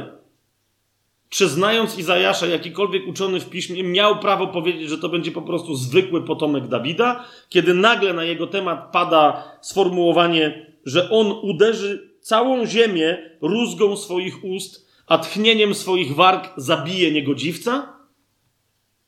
Niegodziwiec to jest antychryst, tak nawiasem mówiąc, później Paweł wyraźnie y, o tym mówi, tak, że to jest antychryst we własnej osobie. Samym, mówi, że Jezus samym objawieniem swojego przyjścia zmiecie go e, kompletnie z powierzchni ziemi. Tak?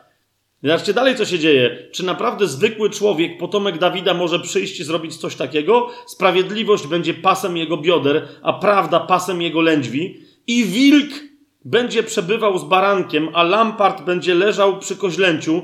Także ciele i młody lew i tuczne bydło będą razem, a małe dziecko będzie je prowadziło. Czy zwyczajny potomek Dawida będzie mieć moc, żeby przemienić prawa i zasady rządzące całą przyrodą dzisiaj? Krowa i niedźwiedzica razem będą się pasły. Krowa i niedźwiedzica razem będą się pasły nie sobą nawzajem, tylko ta niedźwiedzica będzie się pasła tym, co krowa. Tak? Krowa i niedźwiedzica razem będą się pasły, ich młode będą leżały razem, a lew, jak wół, będzie jeść słomę. To jest dla tych, którzy nie zrozumieli, że wszystkie te zwierzęta nie będą jadły mięsa, ale będą jadły trawę yy, i siano i, i, i słomę. Niemowlę będzie się bawić nad, ja, nad jamą żmii, a dziecko włoży swoją rękę do nory jadowitego węża w domyśle i nic mu się nie stanie. Nie będą wyrządzać krzywdy ani zabijać na całej mojej świętej górze, bo cała ziemia, zauważcie, będzie napełniona poznaniem Pana, tak jak wody okrywają morze. I teraz niektórzy mówią, że no, ale to jest królestwo, yy, na, nawet wiecie, nawet rabini mają takie tłumaczenie, że to jest królestwo, które przyjdzie później, to, to nie ma, to, to, to jak się świat skończy i po prostu Bóg wtedy czegoś tam dokona. No ale jeszcze raz, Dziesiąty werset przypomina nam, że to wszystko stanie się przez tego, który został wezwany w pierwszym wersecie mianowicie stanie się przez gałązkę z pnia Jessego. Zobaczcie dziesiąty werset. W tym dniu ów korzeń Jessego będzie stać jako sztandar dla narodów. Poganie będą się do niego zwracać, a jego odpoczynek, jego szabat będzie cudowny. Widzicie to? To musi być Ktoś wie, ja już teraz pomijam, co się tam dalej dzieje. Stanie się w tym dniu, że Pan ponownie wyciągnie swoją rękę. Zobaczcie tam jedenasty werset yy, i następny, tak? Więc tam, ale to już nie będziemy, yy, nie będziemy tego rozważać. Jeszcze sobie tylko cały, cały Izajasz, gdy chodzi o, o widzenie Pana, jest, jest genialny. Pomijamy także teraz 53 rozdział, nie dlatego, że jest nieważny, bo jest najistotniejszy, ale mniejsza o to. Zobaczcie, tylko 61 y, rozdział chcę Wam na, na coś zwrócić uwagę.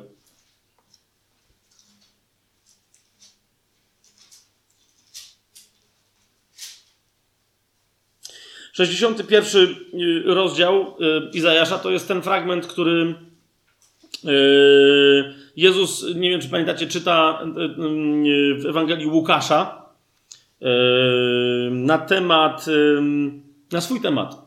I w pewnym momencie go przerywa. Tak?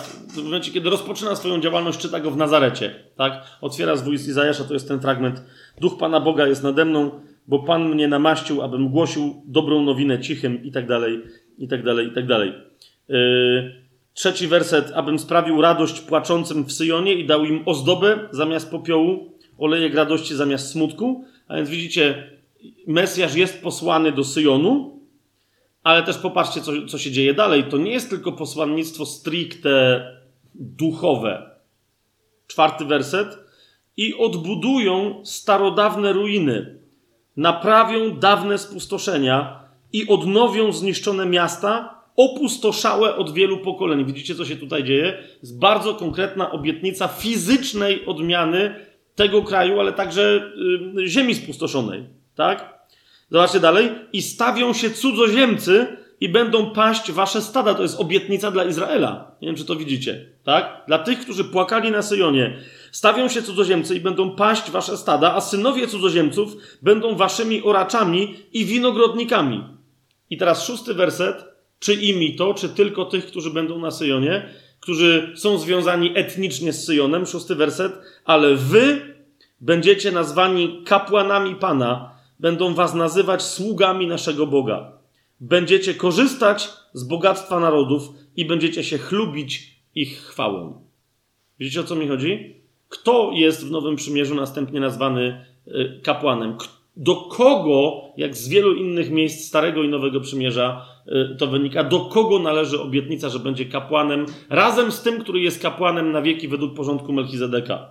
Do kogo, tak? Czy tylko do, właśnie, do, do jakiegoś jednego e, narodu ze względu na jego etniczne pochodzenie? No nie, tak? No, no nie.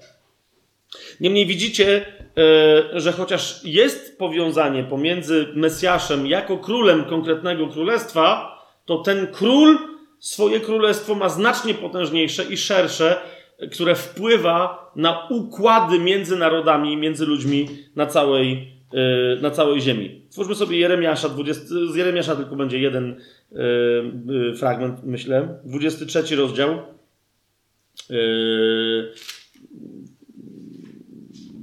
Piąty werset. Widzicie, kolejny prorok, on mówi wyraźnie o tym, że to musi być syn Dawida, to musi być syn Dawida. Ale po co ma przyjść syn Dawida? Spójrzcie, piąty werset i następne. Oto nadchodzą dni, mówi Pan, w których wzbudzę Dawidowi sprawiedliwą latorośl i będzie panować król i będzie mu się szczęściło. Będzie wykonywał sąd i sprawiedliwość gdzie? Na ziemi. Po pierwsze, Pamiętajcie, że będzie ją wykonywać na ziemi, e, czyli no właśnie nie w niebie, to nie znaczy, że, nie, że w niebie nie będzie jej wykonywać, ale że będzie ją wykonywać na ziemi. Po drugie, zauważcie, że tutaj chodzi o całą ziemię. I teraz, e, czy to będzie oznaczać jakie, jakąś szczęśliwość dla Judy? No pewnie, że tak. Za jego dni Juda będzie zbawiony, a Izrael będzie mieszkać bezpiecznie. No tu się pojawia interesująca historia. Czy Juda jest częścią Izraela? Jest jednym z synów Izraela, czyli Jakuba, tak? To jest jeden z narodów, jedno z pokoleń Izraela, to jest Juda, tak? To dlaczego w takim razie Bóg mówi taką dziwną rzecz, że Juda będzie zbawiony, a Izrael będzie mieszkać bezpiecznie? Wiecie o co mi chodzi? Czy to nie jest trochę pleonazm? Część jakiegoś jednego będzie zbawiona, a całość będzie mieszkać bezpiecznie. Być może, że chodzi tu o Judę, tego, który się później zamienił w Judejczyków, raz tylko mówię, że być może, a Izrael to także ci, których Paweł na przykład w drugim rozdziale listu do Rzymian nazywa prawdziwymi Izraelitami. Kto to są? Ci, którzy mają obrzezane serce, tak? Wszyscy, którzy mają obrzezane serce. A to jest jego imię, którym będą go nazywać, zobaczcie, Pan naszą sprawiedliwością. Dlatego oto nadejdą dni, mówi Pan, że nie będą mówić już, jak żyje Pan, który wyprowadził synów Izraela z ziemi Egiptu, ale jako żyje Pan, który wyprowadził i który następnie sprowadził potomstwo domu Izraela z kraju północnego i ze wszystkich, ze wszystkich krajów, do których rozprowadziłem ich, i będą wreszcie mieszkać gdzie? W swojej ziemi. Jeszcze raz. Niezależnie od tego, że Pan będzie władać całą ziemią, Izrael wróci do swojej ziemi. Juda wróci do swojej ziemi. Otwórzmy sobie yy, księgę Micheasza.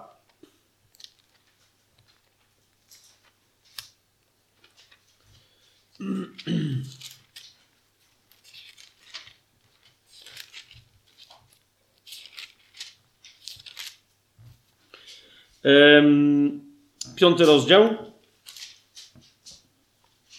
Drugi werset. I znów widzicie y, y, o tym, żeby się ucieszyć, że kolejne proroctwo na temat Pana Jezusa jest wypełnione. Wszyscy cytują rozdział 5, drugi werset, ale ty, Betlejem Efrata, choć jesteś najmniejsze wśród tysięcy w Judzie, widzicie, to jest to konkretne Betlejem Efrackie z ziemi judzkiej, tak?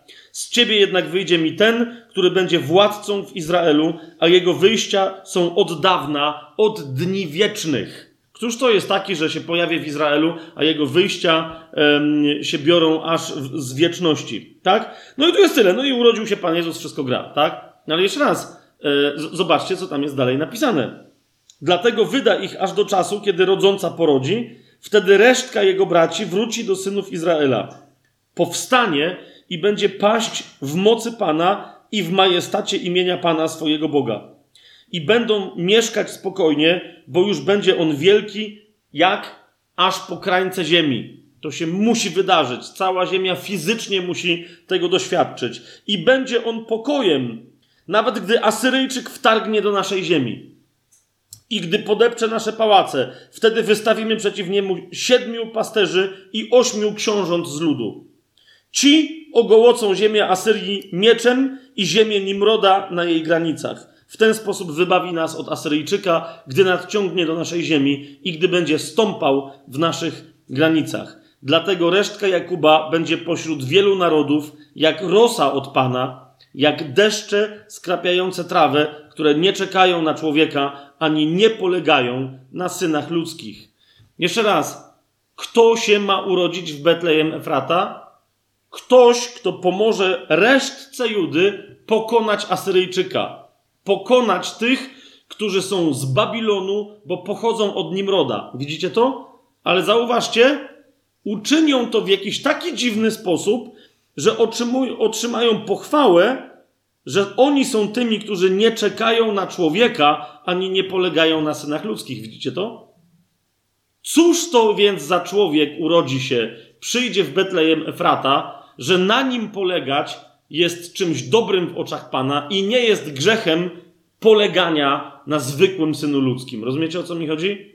Gdzie byli, gdzie dzisiaj są ci uczeni w piśmie, którzy mają to pismo, czytają, a nie chcą zobaczyć, co tu jest napisane. Księga Zachariasza, dziewiąty rozdział. Oczywiście Księga Zachariasza to jest cała odrębna historia,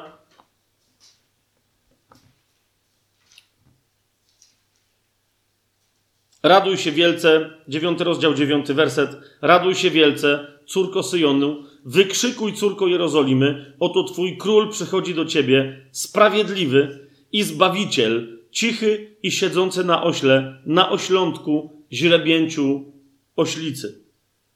Potem możecie zobaczyć, co tam się dalej dzieje e, w ramach tej zapowiedzi. Znów, e, nawet nie będę teraz tego czytał, tak? E, aż od, od tego miejsca, aż do dosłownie do końca księgi Zachariasza, tak? Która opisuje, w jaki sposób ten, który najpierw się objawił, wjeżdżając do Jerozolimy na osiołku, w jaki sposób objawi się, kiedy przyjdzie po raz kolejny i jego stopy dotkną góry oliwnej, tak? To jest rozdział Yy, zwłaszcza który o tym mówi, to jest rozdział 14. Do jakich zmian geograficznych dojdzie yy, i wraz z jego przyjściem, i wraz z rządami, yy, które on objawi.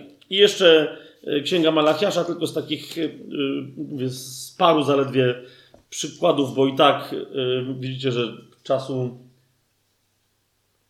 Ile czasu by tu trzeba było poświęcić? No ale dobra, niech będzie. Malachiasz, trzeci rozdział, wersety 1-4. Oto posyłam mojego posłańca, który przygotuje drogę przed moim obliczem. I nagle przybędzie do swojej świątyni Pan, którego wyszukacie, posłaniec przymierza, którego wypragniecie. Widzicie, co się tu dzieje? Zwany też aniołem przymierza. E, on jest nazwany wyraźnie, wprost, on jest nazwany Panem, a nie aniołem Pana przybędzie Pan we własnej osobie, przybędzie jako posłaniec przymierza. Jakiego przymierza? No wiemy, bo już o tym mówiliśmy dwa spotkania yy, temu. Oto przyjdzie, mówi Pan zastępów. Lecz któż będzie mógł znieść dzień jego przyjścia i kto się ostanie, gdy on się ukaże? Jest bowiem jak ogień złotnika i jak mydło foluszników. I zasiądzie jako ten, który roztapia i oczyszcza srebro. Oczyści synów Lewiego, oczyści ich jak złoto i srebro i będą wreszcie składać Panu ofiarę w sprawiedliwości. Wtedy ofiara Judy i Jerozolimy będzie miła Panu, jak za dawnych dni i jak za lat minionych.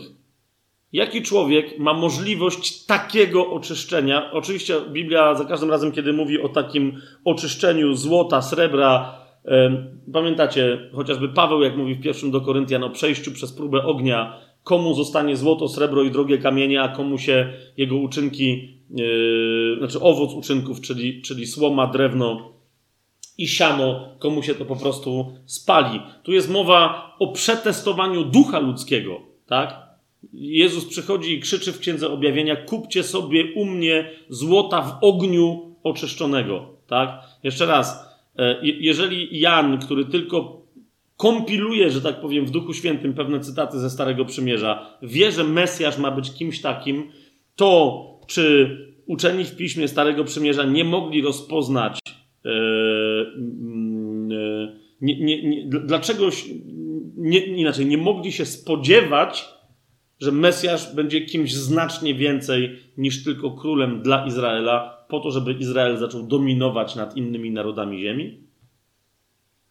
Teraz, kochani, że nie chcę, żeby to zabrzmiało jak oskarżenie, ale jeżeli ono ma. E, nie oskarżenie, ale ta prawda.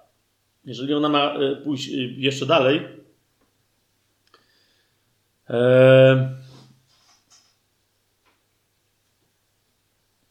Bo widzicie z tych wszystkich fragmentów, że niezależnie od tego, jak wielki ma być Mesjasz, musi być Żydem, pochodzącym z konkretnego plemienia, z konkretnego wręcz rodu, od konkretnego człowieka yy, wyznaczającego ten ród, czyli Dawida po Abrahamie, musi nim być. Musi być królem żydowskim i jako takim musi się pojawić. Teraz, kochani, w pewnym momencie pojawiła się kontrowersja. Niektórzy powiadają, że nawet już przed Jezusem, i przed jego pojawieniem się. Inni mówią, że wobec pojawienia się Jezusa, żeby zaprzeczyć temu, że on jest Mesjaszem, chociaż mnu- wypełnił wszystkie przepowiednie Starego Przymierza. Włącznie na przykład z tą przepowiednią tak zwanych 70 czy też 69 i jednego tygodni z Księgi Daniela. Pamiętacie, tak? Tam można bardzo dokładnie policzyć, kiedy, nawet jeżeli ktoś ma jakieś dziwne kalendarze, albo tak, albo inaczej będzie rozumieć rok, to i tak trafi w ten obszar, czasowy, w którym tylko Jezus objawił się i powiedział, że jest synem Dawida, i inni jako syna Dawida e, okrzyknęli go synem Dawida, jako syna Dawida królem Izraela, okrzyknęli go e, wjeżdżającego na osiołku do świątyni. Tak? Ale, ale jeżeli ktoś pozwolił sobie na zatwardzenie serca i na zamulenie oka, to wtedy zadaje pytanie, tak jak nawet dzisiaj jest, jest parę konkretnych szkół rabinicznych, które mówią: Nie, nie, nie, to, to nie mógł być Jezus. To w ogóle nikt już nie będzie. Ponieważ Mesjasz, jeszcze raz do tego powrócę, to musi być Shiloh. To musi być Shiloh, jak ktoś woli. Bo, ponieważ taka przepowiednia została wygłoszona przez Jakuba. Jeszcze raz, otwórzcie sobie 49 rozdział yy, Księgi Rodzaju, czyli pierwszej Mojżeszowej. 49 rozdział. 10 werset. Oni mówią, że przyjdzie Shiloh. Tak? I mówią, no i mamy pewien problem. Bo tam jest napisane, że, że Shiloh jest Mesjaszem, to my wiemy stąd, że jemu będą posłuszne narody. Więc Shiloh to Mesjasz, tak? Ale teraz oni mówią, jakżeż kimś takim, czyli Shiloh Chrystusem, może być wasz Jezus, skoro jest wyraźnie powiedziane, że nie będzie odjęte berło od Judy, ani prawodawca z pomiędzy jego kolan, aż przyjdzie Shiloh. A oni mówią, a kiedy przyszedł Jezus? To już dawno nie było berła w Judzie i nie było prawodawcy między kolanami Judy. Dlaczego? No i tutaj odpowiedź pada, no jak to dlaczego? Dlatego, że niewola babilońska. Tak? Przyszli Babilończycy, Królestwo Północne, ale to nie było Królestwo Judy. Tak, zauważcie, nawet to królestwo się nazywało Judą, a nie Izraelem, żeby było wiadomo, że my tutaj kontynuujemy temat, tak? Królestwo Północne się rozpadło pod wpływem ataku Asyryjczyków, asymilacji różnych tam grup. Koniec, to tam nic z tego nie zostało, tak? Ale Juda została tak, że tak powiem, na pewien czas zmieciona z powierzchni ziemi, że część została wessana daleko za wielkie rzeki, w samo centrum Babilonu, a części, która, której się udało uciec, pamiętacie, i prysnęli do Egiptu, e, no Jeremiasz tam im powiedział, jeżeli wy dalej czcicie królową nieba i jej śluby zachowa- zachowywać chcecie, a nie chcecie wrócić do Jahwe, to obawiam się, że nikt więcej o was nie usłyszy. No i tak się stało. Tak? Podobnie się z nimi w Egipcie stało z tymi Żydami, jak z tymi, którzy poszli w niewolę asyryjską. Tak? No ale ci, którzy poszli w niewolę babilońską, pamiętacie, tam, tam było masakra i przerażenie. Tak? Płacz, jeden wielki płacz za Jerozolimą. Przecież królewskie berło zostało odjęte, tak? Izraelowi. Stąd no zobaczcie drugą królewską, bo wielu na ten fragment się powołuje. Druga księga królewska. Sama końcówka tej drugiej królewskiej, czyli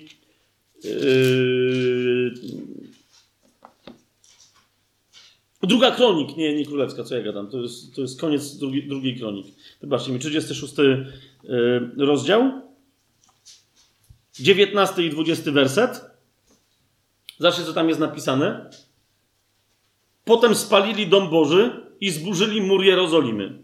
Wszystkie jej pałace spalili ogniem i wszystkie jej kosztowne naczynia zniszczyli. A tych, którzy ocaleli od miecza, uprowadził, yy, no wiemy kto, tak? Yy, Nabuchodonozor, uprowadził do Babilonu. Tam byli niewolnikami jego i jego synów, aż do panowania króla Persji. Widzicie to? Dlaczego to jest istotne?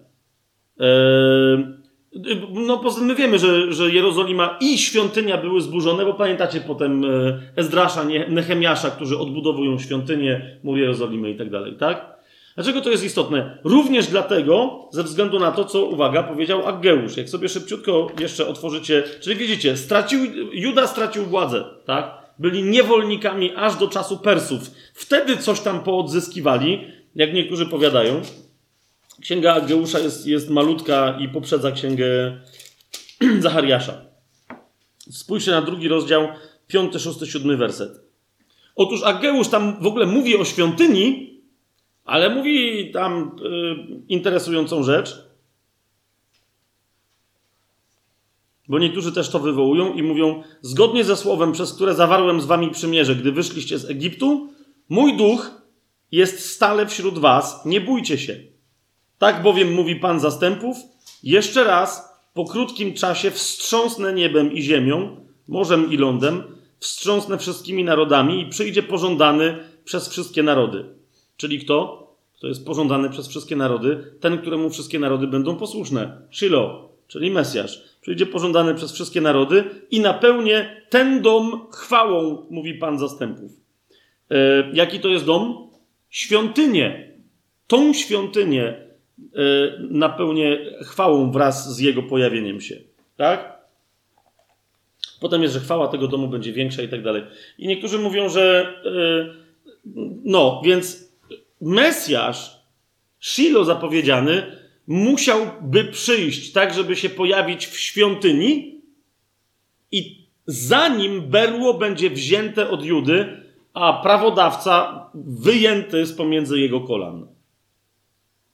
A więc mówią, musiało się to wydarzyć, zanim, uważajcie, za, musiał przyjść, zanim Izrael został wzięty, Juda został wzięty do niewoli babilońskiej. What? I teraz jaka się pojawia koncepcja? Niektórzy już widzę, że z was, że widzą pewien błąd w tym rozumowaniu, tak? No bo, no bo mówią, no bo wtedy była świątynia, tak? Musiał się tam pojawić. Jak się nie pojawił, no to co? To potem przecież Babilończycy ją zburzyli. Wzięli berło Judzie, prawodawcę, koniec. Teraz wyjaśnię o co chodzi jeszcze z tym, yy, z tym prawodawcą. I dlatego, mówią, dlatego e, yy, Ezechiel na wygnaniu w niewoli babilońskiej, zobaczcie, jakie mówi dziwaczne rzeczy. Ja już parokrotnie się do nich odwoływałem. Myśmy też dostawali pytania na, na y, tajemnym planie, że zaraz, zaraz, ale to nie wiadomo o co tam chodzi. O co to chodzi? Powiedzcie. To teraz wreszcie możemy się tym zająć. Otóż w czasie niewoli babilońskiej bardzo dziwne rzeczy zapowiada Ezechiel. Zobaczcie, 34 rozdział y, Ezechiela na przykład, 23 i 24 werset. Pan mówi ustami Ezechiela i ustanowię nad nimi jednego pasterza, który będzie je pasł. Kogo? mojego sługę Dawida. On będzie je pasł i on będzie ich pasterzem, a ja, Pan, będę ich Bogiem, a mój sługa Dawid będzie księciem pośród nich. Ja, Pan, to powiedziałem. Widzicie to? Dwukrotnie podkreślone. Dawid. I niektórzy powiadają 37 rozdział jeszcze Ezechiela. Naprawdę, wyobraźcie sobie, że dzisiaj nawet, ostatnio ktoś mi podesłał tam E, podrzucił stronę, na której widziałem dokładnie ten sam dyskurs, który teraz wam przedstawiam. Dlatego to jest istotne, jak mi się wydaje. 37 rozdział, zobaczcie, 24 e, werset i 25. Ten sam Ezechiel mówi: Mój sługa Dawid będzie królem nad nimi i wszyscy będą mieli jednego pasterza. Będą chodzić według moich sądów, będą przestrzegać moich ustaw i wykonywać je i zamieszkają w tej ziemi, którą dałem mojemu słudze Jakubowi, w której mieszkali wasi ojcowie, będą w niej mieszkali oni, ich synowie i synowie ich synów, aż na wieki, a mój sługa Dawid będzie ich księciem na wieki. A więc koncepcja jest jaka? Tylko Dawid istniał przed odebraniem Judzie berła i prawodawcy. W związku z tym Dawid zostanie wskrzeszony i zasiądzie na swoim tronie i jest tym, którego mamy oczekiwać. Po pierwsze, mamy pewien problem, bo jak pamiętacie, Dawid troszkę zaś też nie celnął w czasie, bo jeszcze świątyni nie było. Salomon jeszcze jej nie wybudował, nie wiem czy pamiętacie, tak? Więc nie pasuje do Aggeusza, bo też tam nie wlazł, tak? Po drugie, bo to, bo to już jest dla mnie najbardziej zdumiewające, zwłaszcza, że naprawdę niektórzy z kręgów żydowskich o tym w ogóle mówią, tak? Mówią o, o, o świątyni u Aggeusza, a świątynia, o której mówi Aggeusz, jest czyją świątynią? Salomona? Nie! Jest drugą świątynią, którą Żydzi odbudowują po powrocie z niewoli babilońskiej, tak? Więc mówi wyraźnie, że do tej świątyni wejdzie ten, który jest pożądaniem narodów. Czy wy to słyszycie? Krótko mówiąc, no nie Dawid, tak? No bo, no bo Dawid, dlaczego nie Dawid? No bo Dawid by musiał wejść do tej drugiej świątyni, którą potem poprawiał Herod. A wszedł? No nie, bo ją Rzymianie zburzyli w 70 roku, tak? Okej, okay, to niektórzy się pytają, no to co tu z tym Dawidem? Zostawmy na razie Dawida. Chcę pokazać jedną absolutnie genialną rzecz. Zostawmy na razie Dawida, a zajmijmy się Shilochem. Zostawmy na razie Dawida. Otóż, po pierwsze, czy jest prawdą, że berło zostało odjęte od Judy wraz z pójściem w niewolę babilońską? Nie. To, że ktoś się posługuje końcówką Księgi Kronik, to mnie to bardzo cieszy, bo to jest dobry cytat, ale to nie jest cytat przekazujący dokładny szczegół. Otwórzcie sobie drugą, yy, drugą królewską, właśnie, drugą Księgę Królewską. Tam jest powiedziane, że co prawda Żydzi poszli w niewolę, ale uważajcie, nigdy Babilończycy, nigdy, ponieważ Babilończycy nie mieli tego zwyczaju. Jak, jaki był między innymi tytuł władcy babilońskiego? Król królów, tak? Ponieważ on nie odbierał tytułu królów tym, którzy rządzili nad rozmaitymi narodami, nad którymi wszystkich tych narodów imperatorem był władca, e, był władca babiloński, tak? Podobnie później Persowie, również Dariusz, Cyrus i tak dalej, ci wszyscy tam zawodnicy, oni zawsze mieli ten tytuł króla królów. Oczywiście bluźnierczy, jak się, no, nie, nie, niekoniecznie chcący czy niechcący, tak? Nie do końca prawdziwy, e, coś tam zapowiadający, ale rozumiecie o co mi chodzi. Oni nigdy nie odbierali im władzy rządzenia wewnątrz, nawet jeżeli przesiedlili cały naród. To ten naród nadal miał swojego króla. Skąd wiemy, że Juda pozostał ze swoim królem, z którym y, oni poszli na, na wygnanie? I że później to było kontynuowane. No właśnie, zobaczcie drugą księgę mm, królewską, 25 rozdział, 27 werset. E, tam jest mowa o Joachinie, uprowadzonym e, przez Chaldejczyków, czyli przez Babilon. I następne. Zobaczcie, co jest powiedziane. A w 37 roku uprowadzenia Joachina, króla Judy, widzicie to? A więc widać wyraźnie, że chociaż jest 37 lat minęło od jego uprowadzenia, nadal posiada swój tytuł. Jest królem Judy, a skoro jest królem Judy, to znaczy, że Juda ma berło. Jest, jest jasne to, co mówię? Zwłaszcza, że to za chwilę to jeszcze z innych rzeczy wyniknie, tak? 12 miesiąca, 27 dnia tego miesiąca, Ewil Merodak, król Babilonu, w pierwszym roku jego panowania ułaskawił kompletnie Joachina, króla Judy, i wypuścił go z więzienia. Zauważcie, siedział w więzieniu jako król Judy, tak? I wyszedł z więzienia jako król Judy. Rozmawiał z nim łaskawie i wystawił jego tron. Widzicie? Cały czas? On nie był zniesiony, ten jego tron. On tylko czekał, tak? Bo król królów, czyli władca babiloński, mógł, yy, yy, mógł kogoś, że tak powiem, postawić w stanie separacji. Ale nie miało sensu, żeby mu odbierać władzę, co najwyżej kogoś można było otruć i przekazać ją jego, jego potomkowi bardziej spolegliwemu. Czy, czy jest jasne to, co mówię? Okej. Okay. No, ale z tym rozmawiał łaskawie i wystawił jego tron ponad tron innych królów, którzy byli z nim w Babilonie. Widzicie to? To jest to po prostu klasyczna babilońska praktyka. Oni nie odbierali berła ani tronu. Zobaczcie dalej, zdjął też jego szaty więzienne i jadł chleb zawsze w jego obecności przez wszystkie dni swojego życia. Codziennie otrzymywał od króla stałe, tego króla królów, tak? Ten Joachim codziennie utrzymywał od króla stałe utrzymanie przez wszystkie dni swojego życia. I jak potem y, y, zaobserwujecie, władza, y, władza w y, Judzie i na wygnaniu, i po powrocie z wygnania cały czas była sprawowana w odpowiedni sposób. Zawsze było wiadomo, kto ma berło. Nie będę teraz tego rozwijał, bo naprawdę mamy, e, mamy bardzo mało czasu. Tylko chcę Wam pokazać, że ta władza miała ciągłość, naprawdę można to jasno z Biblii pokazać, nawet jeżeli czasem władzę nad Judą sprawował kompletnie niejudejczyk. Tak? No jeszcze więcej o tym facecie, o którym teraz chcę wspomnieć i o jego potomkach będziemy mówić, bo takim niejudejczykiem, który wszakże miał berło Judy i sprawował władzę królewską w Judzie, był kto? Herod Wielki. Mówi wam coś y, ten zawodnik? To był gość oszalały dosyć w swoich, y, w rozmaitych swoich koncepcjach.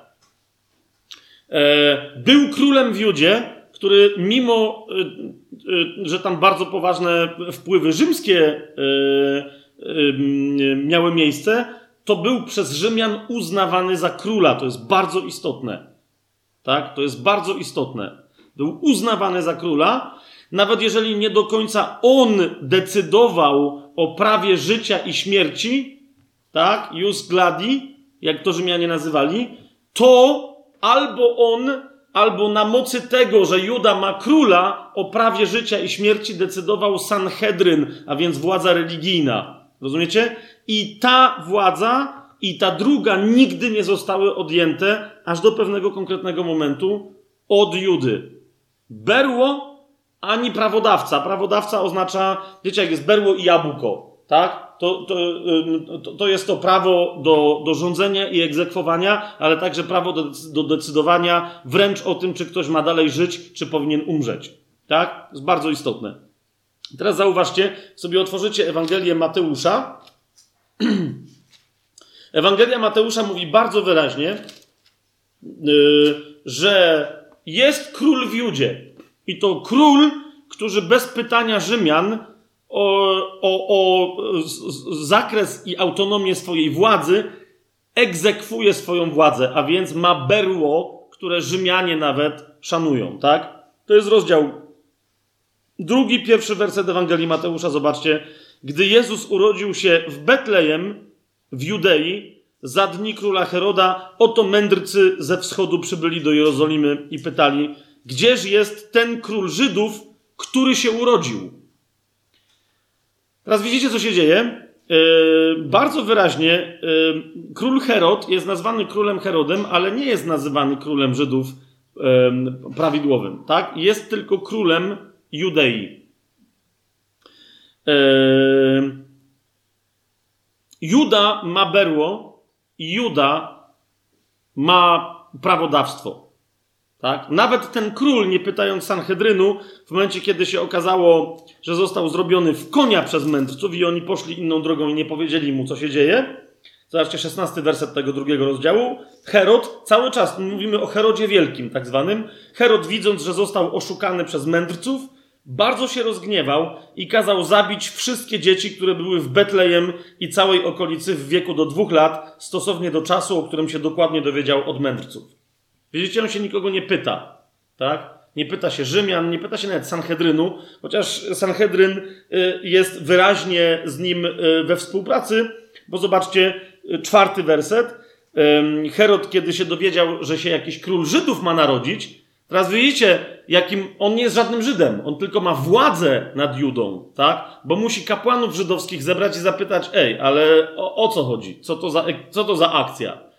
Oni mu musieli powiedzieć, że przyjdzie kiedyś król żydowski, który kiedy przyjdzie, jemu posłuszeństwo będą winne wszystkie narody, ale też będzie sprawiedliwym władcą, osądzi niesprawiedliwych. Rozumiecie? Herod się przeraził, bo musi, jak się tego wszystkiego dowiedział, i dlatego postanowił zabić tego gościa. Widzicie o co mi idzie? Wszystkie próby ataków na Żydów Przypomnijcie sobie chociażby księgę Estery. Przypomnijcie sobie Mojżesza, który z hekatomby zabijania mężczyzn, e, małych dzieci płci męskiej żydowskich się ledwo ratuje, tak? Mianowicie szatan cały czas próbował ukatrupić tego, który ma przyjść. E, syna Dawida, tak? To jest ostatni rzut, e, próba rzutu na matę, tak? Herod się rzuca na, na ten fragment pokolenia Judy, którzy, możliwych synów Dawida z Betlejem Efrata Judzkiego. Tak? Morduje tam wszystkie dzieci, bo nie wie, które to z nich jest tym Mesjaszem, bo mu mędrcy, y, bo, bo go tam nie doprowadzili. Ale zauważcie, to się dzieje, y, czwarty werset, po czym? Po tym, jak zebrał kapłanów, którzy z nim współpracowali. Spójrzcie, zebrawszy więc wszystkich naczelnych kapłanów i nauczycieli ludu, wypytywał ich, gdzie miał się urodzić Chrystus. Widzicie to? Król Żydów, gdzie jest ten król Żydów? Drugi werset. Pytają przychodzący z Babilonu e, astrologowie. A e, ten ich pyta, gdzie się ma narodzić Chrystus. Oni mu odpowiadają w Betlejem w Judei, bo tak jest napisane przez proroka. I tak dalej. Widzicie, Herod ma władzę. Jeszcze berło nie zostało odjęte od Judy i prawodawca nie został odjęty od Judy, tak? Odbiera życie komu chce i kiedy chce. Otóż, kochani, e, dochodzi w trakcie życia Jezusa, w trakcie jego życia, o to mi chodzi, ewidentnie w trakcie jego życia, bo widzicie, kiedy Jezus się rodzi, rządzi Herod Wielki, zgadza się? Berło i prawodawca są przy Judzie. pod koniec życia Jezusa widać wyraźnie, że berło i prawodawca obydwa te aspekty, które miały przygotowywać, które miał dopiero, że tak powiem, Shilo wziąć, zostały wzięte Judzie.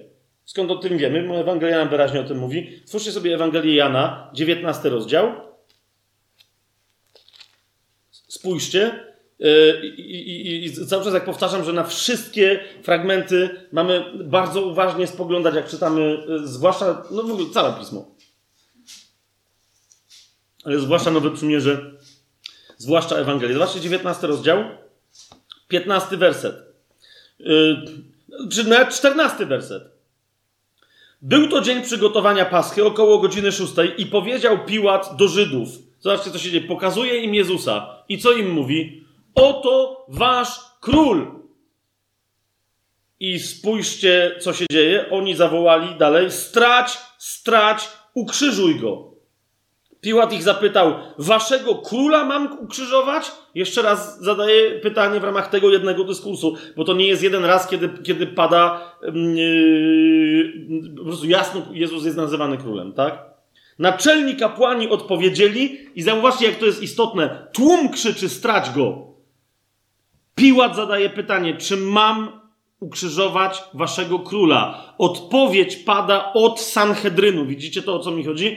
Od tych, od tych, którzy od początku przychodzili do Piłata i przyznawali, że prawodawca został już wzięty. Ewangelia nie mówi o tym, zaraz wam o tym opowiem. Ewangelia o tym nie mówi wprost, ale oni powiedzieli: My nie możemy, my nie mamy nikogo prawa zabić. Pamiętacie to? Dlatego mówi: Ty musisz to zrobić. Pamiętacie to? A, więc to jest po pierwsze, oni przyznają, że prawodawca został wzięty z, z Judy, nie mogą nikogo zabić. A teraz przyznają, że berło również zostało już odjęte z Judy. W jaki sposób? Zobaczcie, co mówią. Nie mamy króla poza cesarzem. Być może niektórzy z nich to są ci sami zawodnicy, którzy doradzali królowi Herodowi, kłaniając mu się i całując czubek jego buta, mówiąc, że jest królem Judy. Teraz nagle, zauważcie, 30 parę lat później, ta sama ekipa, Sanhedryn, uczeni w piśmie i kapłani, mówią: Nie mamy króla. Był król, nie ma króla. Wcześniej była władza, zachowywania kogoś przy życiu albo odbierania mu. Teraz muszą nakłaniać do tego namiestnika. Tak? Namiestnika Piłata. Nie mamy króla poza cesarzem. Wtedy im go wydał, żeby go ukrzyżowano. Wzięli więc Jezusa i wyprowadzili go. A on, niosąc swój krzyż, wyszedł na miejsce zwane miejscem czaszki, a po hebrajsku Golgotą, gdzie go ukrzyżowali, a z nim dwóch innych z obu stron, pośrodku zaś Jezusa. I teraz zauważcie, co się dzieje. Piłat, którego żona w innym miejscu, w innej Ewangelii, mniejsza o to, tak? Ale którego żona ostrzegała, mówi, ty mu nic, nie miej z nim, z krzywdzeniem go nic wspólnego, bo dzisiaj spać nie mogłam po prostu prze, przez tego człowieka, tak? On jest sprawiedliwy. No i Piłat teraz nie wie, co ma zrobić, więc zobaczcie, yy, yy, co. Mówi, wydałem wam tego człowieka, ale zauważcie, co się dzieje. Nie zgadza się z ich opinią, nie mamy króla poza cesarzem. Dlaczego? Ponieważ sporządził Piłat napis i umieścił na krzyżu, a było napisane Jezus z Nazaretu. Zobaczcie, co tutaj się dzieje. Król Żydów. A dosłownie w oryginale król Judejczyków. Po prostu. I co miał napisać na krzyżu? To, dlaczego go krzyżuje. Tak? Więc, więc on, i teraz widzicie, to była wystarczająca wina. Zaraz sobie wyjaśnimy dlaczego, tak? Ale stwierdził wyraźnie, że to jest król Żydów. To jest ostatni człowiek na świecie, który został oficjalnie rozpoznany przez inne państwo na świecie, mocarstwo, że jest królem Żydów. Piłat, reprezentujący wiele różnych narodów, należących, podległych mocarstwu, jakim było Imperium Rzymskie, rozpoznaje w Jezusie króla Żydów. Teraz napis ten czytało wielu Żydów, bo miejsce, gdzie ukrzyżowano Jezusa, było blisko miasta. A było to napisane po hebrajsku, po grecku i po łacinie. Zobaczcie, co, co chłop jeszcze robi. Napisał to po hebrajsku, no bo skoro był królem Judejczyków, którzy, których oryginalnym językiem jest hebrajski, żeby wiedzieli, tak? Okej, okay, wasz język, wasz król. Teraz jestem waszym namiestnikiem, zabijam wam króla, ale was szanuję. Piszę po hebrajsku, żeby Żydzi wiedzieli.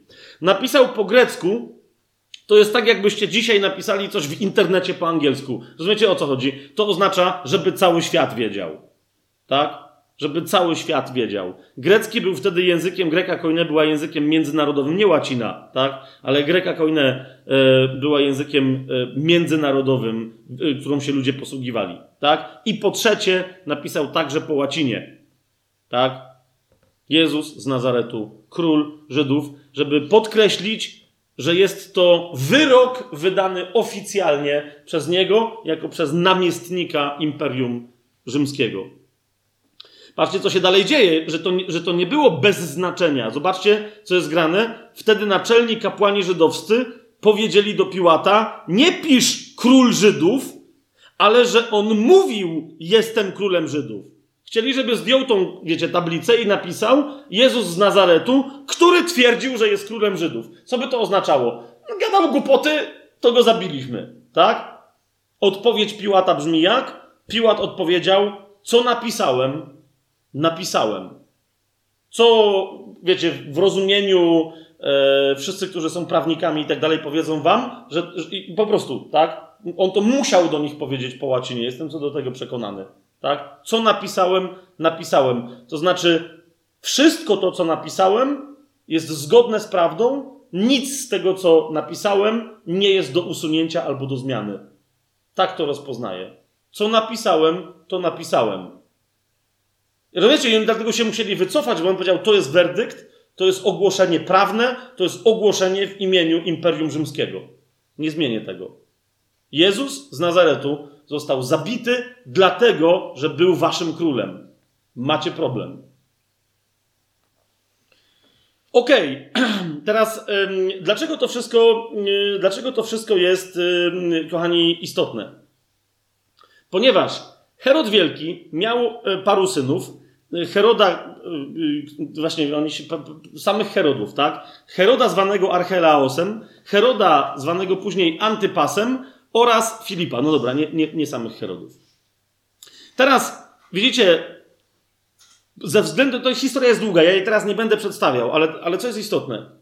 Herod Wielki, kiedy umarł, w kompletnej paranoi, cały czas przekonany, że ktoś chce mu ukraść królestwo. Rozumiecie? I y, w różnych annałach historycznych żydowskich i tak rzymskich, u Józefa Flawiusza na przykład i tak dalej, dowiecie się, że, że po prostu, że chłop był oszalały na punkcie tego, że straci swoją królewską władzę. Wszędzie widział spiski, mordował swoich najbliższych. Tak? On cały czas wiedział, że nie zabił prawdziwego króla żydowskiego, który przyszedł, żeby przejąć berło i prawodawcę. Tak? Po nim władzę objął e, jako, e, wiecie, następca, dziedzic, Herod Archelaos. Nawiasem mówiąc, w Ewangelii Mateusza jest wspomniany. On był jeszcze większym szaleńcem, bo mu się udzieliło od ojca. On jest wspomniany w Ewangelii Mateusza w drugim rozdziale, która się, który się zaczyna od Heroda Wielkiego, a kończy się Herodem Archelaosem. W 22 wersecie widzicie, anioł przyszedł i powiedział do Józefa, że mogą wracać, bo Herod Wielki już nie żyje, więc nie będzie na nich nastawać. 21 e, werset, więc Józef wstał, więc wziął dziecko oraz jego matkę i przybył do ziemi izraelskiej. Zobaczcie drugi werset. Ale gdy usłyszał, że Archelaus króluje w Judei, w miejsce Heroda swojego ojca bał się tam iść, ale będąc napomniany przez Boga we śnie, odszedł w strony Galilei, a przyszedłszy mieszkał w mieście zwanym Nazaret. Widzicie to?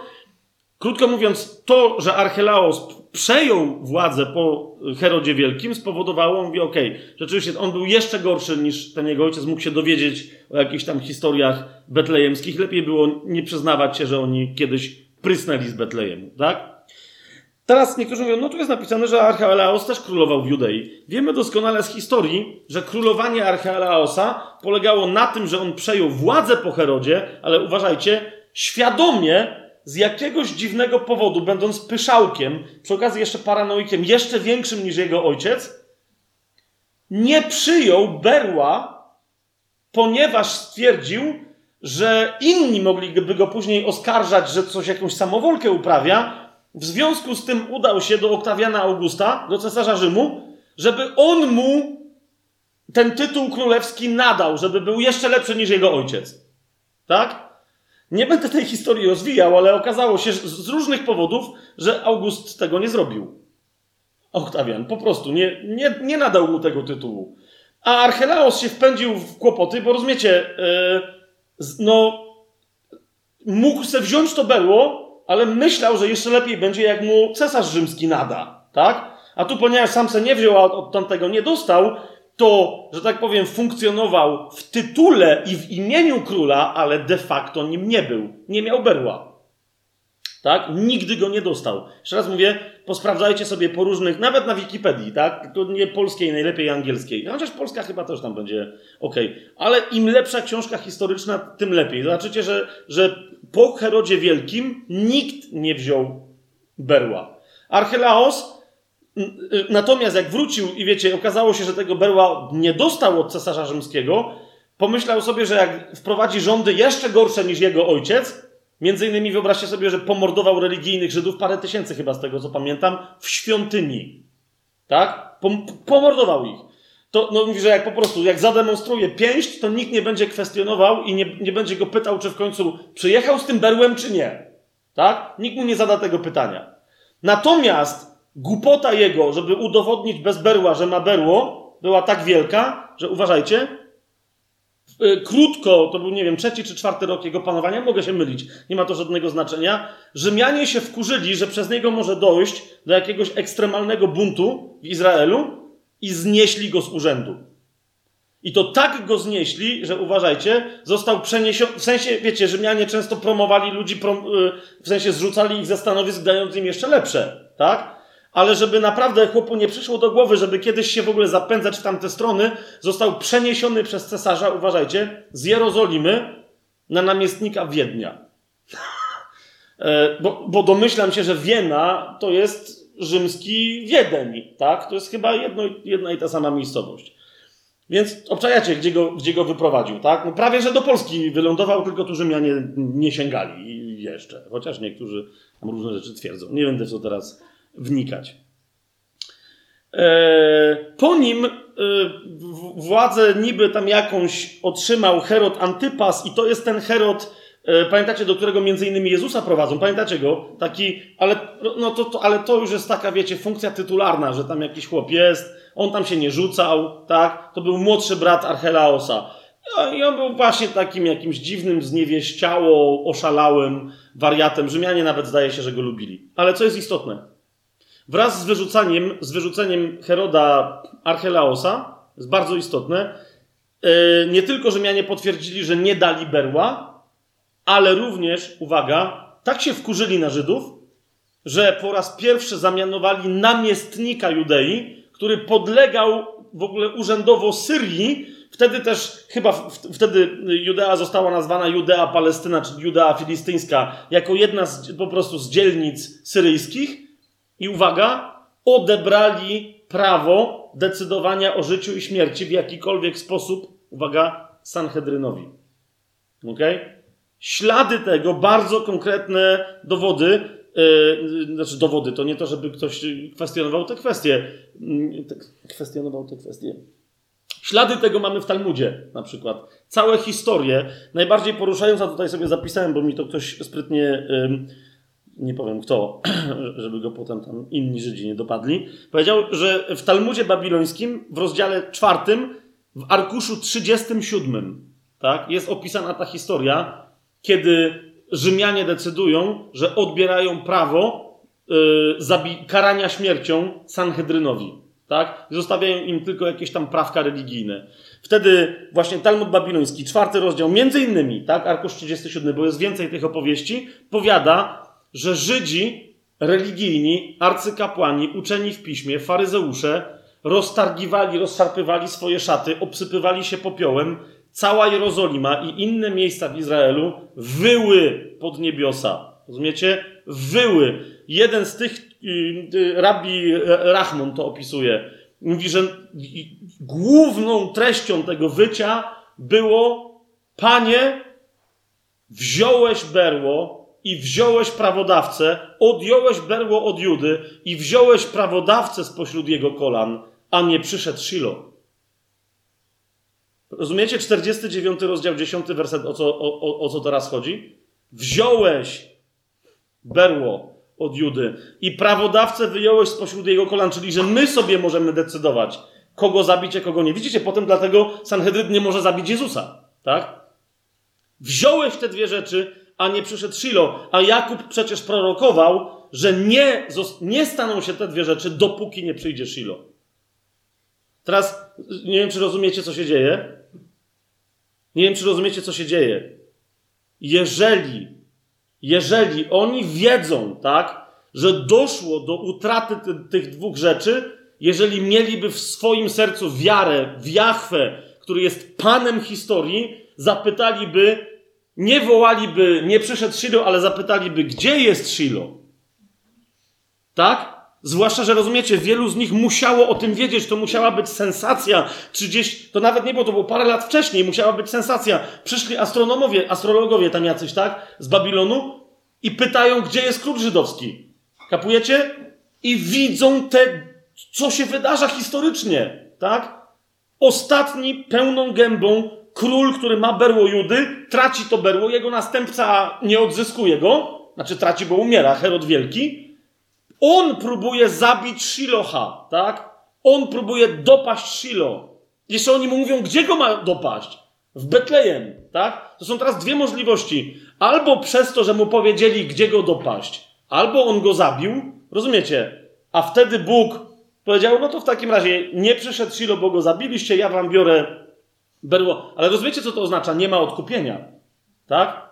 Jeżeli chociażby jedna przepowiednia, jedno proroctwo Pana się nie spełnia, to jest koniec. To znaczy, że szatan wygrał, tak? I się pytam, czy oni naprawdę rozdzierali, naprawdę uwierzyli, że szatan wygrał? Rozumiecie, co się dzieje? Albo powinni zapytać, jeżeli nie ma już berła i nie ma, my nie mamy prawa decydowania jako Sanhedryn, to gdzie jest Shilo, który ma obydwa te prawa? Tak? I teraz uważajcie, jeżeli nie wtedy na litość żyjącego Boga, jeżeli nie wtedy, tak, to za chwilę powinni, powinni po prostu zapytać, pomiędzy tym momentem, kiedy Herod szukał Shiloha, kiedy Herod go szukał w Betlejem, bo mu powiedzieliśmy, gdzie przyjdzie, a uważajcie, a 70 rokiem, kiedy przyszli Rzymianie i zburzyli tę świątynię, o której mówił Aggeusz, że on się tam objawi, pożądanie wszystkich narodów tam wejdzie. Pamiętacie to? Do tej świątyni. Potem się pojawi jeszcze lepsza, ale chodzi o to, że pożądanie wszystkich narodów wejdzie do tej świątyni. Tak? Musieli się zapytać, powinni się zapytać, kto w tym czasie, kto w tym czasie objawił się jako syn Dawida, kto w tym czasie objawił się jako król Izraela, który nie oddał berła, ale który je sobie zatrzymał na zawsze, który nie oddał prawa decydowania o życiu i o śmierci, ale je sobie zostawił na zawsze i będzie sądzić wszystkie narody. Kto to był? Otwórzcie sobie Ewangelię Mateusza, 27 rozdział. I, i, w tym kontekście zrozumcie, e, e, e, rozumiecie, ja, ja, o tym mówię dlatego, że, że, żeby, żebyśmy dosłownie, tak? Ja pamiętam, że jak pierwszy raz to studiowałem, wróciłem sobie do lektury Biblii i po prostu no, nie, nie wiedziałem, co mam ze sobą zrobić, tak? Zrozumcie Pawła, który w liście do Rzymian mówi, że, że byłby gotów wręcz prawie, że zaryzykować swoje zbawienie, żeby tylko się otworzyły te zaciemniałe, zaciemnione, zatwardziałe umysły i serca, tak? Tak jak się jemu, Pawłowi, otworzyły serca Izraela. Zobaczcie Ewangelię Mateusza, 27 rozdział. Jak o tym pamiętacie, oni już wiedzą, że nie mają prawa sądzenia, już wiedzą, że berło zostało stracone. Gdzie jest Shilo? 27 rozdział, zobaczcie, 22 werset. To jest Ewangelia Mateusza, ale spójrzcie, 22 werset. Piłat zapytał ich, cóż więc mam zrobić z Jezusem, którego nazywają Chrystusem. Rozumiecie, że w tym kontekście jego pytanie, on nie wie o tym, kto to jest Chrystus, że on ma być sędzią narodów, jakimś, wiecie, królem, Bogiem, czyli on tego wszystkiego nie wie. On tylko wie, że Chrystus to jest ktoś, na kogo czekają Żydzi, że to jest syn Dawida i że on ma być królem Żydów, tak? Więc jak on mówi Chrystus, to halo. Co mam z nim uczynić? Odpowiedzieli mu wszyscy, niech będzie ukrzyżowany. 23 werset i następny. Namiestnik zaś zapytał, cóż właściwie złego uczynił? Lecz oni jeszcze głośniej wołali, niech będzie ukrzyżowany. Gdy Piłat zobaczył, że nic nie osiąga, ale przeciwnie, zamieszanie staje się większe, wziął wodę i umył ręce przed tłumem, mówiąc: Nie jestem winny krwi tego sprawiedliwego. Nie wiem, czy widzicie, jak nazywa Jezusa. Nawet Piłat w kompletnym tchórzostwie swoim, a może szlachetności, jak niektórzy mówią, nieważne, tak? No ale to nie był uczony w piśmie.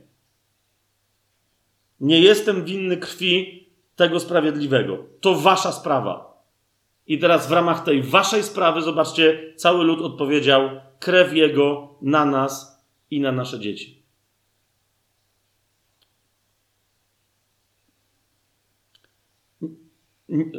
Słuchajcie, nie ma takiej możliwości, i my o tym musimy pamiętać.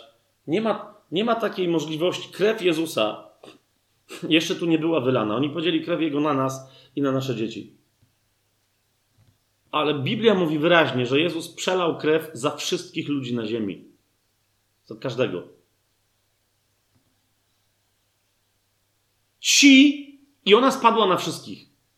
Tak? Jak, jak popłynęły nie wiem czy pamiętacie tą scenę, według mnie ona dość dobrze oddaje. Ja nie lubię wyobrażać sobie Biblii przez filmy, ale jest taka scena, nie wiem czy pamiętacie, e, w pasji Chrystusa Mela Gibsona, e, jak z przebitego boku Jezusa krew wręcz wytryskuje. Krew i woda wytryskuje i tam opryskuje tam tych żołnierzy, którzy, którzy stoją, tak? Obok. I teraz chodzi mi o to, że według mnie to dobrze pokazuje i dobrze symbolizuje to, co Jezus symbolizuje, po prostu oznacza to, co Jezus zrobił. Że Jego krew popłynęła i spryskała wszystkich ludzi. Tak? Dlatego list do Hebrajczyków mówi, że to jest krew, którą się kropi, a która mówi mocniej niż krew Abla. Tak? Ci powiedzieli świadomie krew jego na nas i na nasze dzieci, bierzemy za to odpowiedzialność, a nie zrozumieli trochę innego wymiaru tego. Ta krew i tak spada na wszystkich. Tylko widzicie, jeżeli ktoś tej krwi nie weźmie z tą intencją, z jaką ona była wylana, to nie bierze błogosławieństwa, ale trzymanie na sobie tej krwi staje się uciążliwym przekleństwem.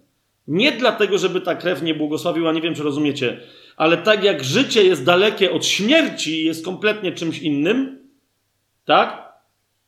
Tak e, błogosławieństwo jest dalekie od przekleństwa, tak krew Jezusa na trupie działa w zupełnie inny, który nie chce przyjąć mocy tej krwi, działa w zupełnie inny sposób niż na trupie, który chce przyjąć tę moc. Nie wiem, czy rozumiecie. Tak? A więc kiedy my głosimy Ewangelię, na przykład, musimy o tym pamiętać, że my głosimy, my nie będziemy dopiero opryskiwać ludzi tą krwią, bo ona już jest przelana. Chrystus odkupił całą rzeczywistość. My tylko głosimy do tych, którzy już są pomazani tą krwią, żeby przyjęli tę moc nie na wyrok dla siebie, ale na błogosławieństwo i na wolność od sądu dla siebie. Czy jest to jasne, co mówię?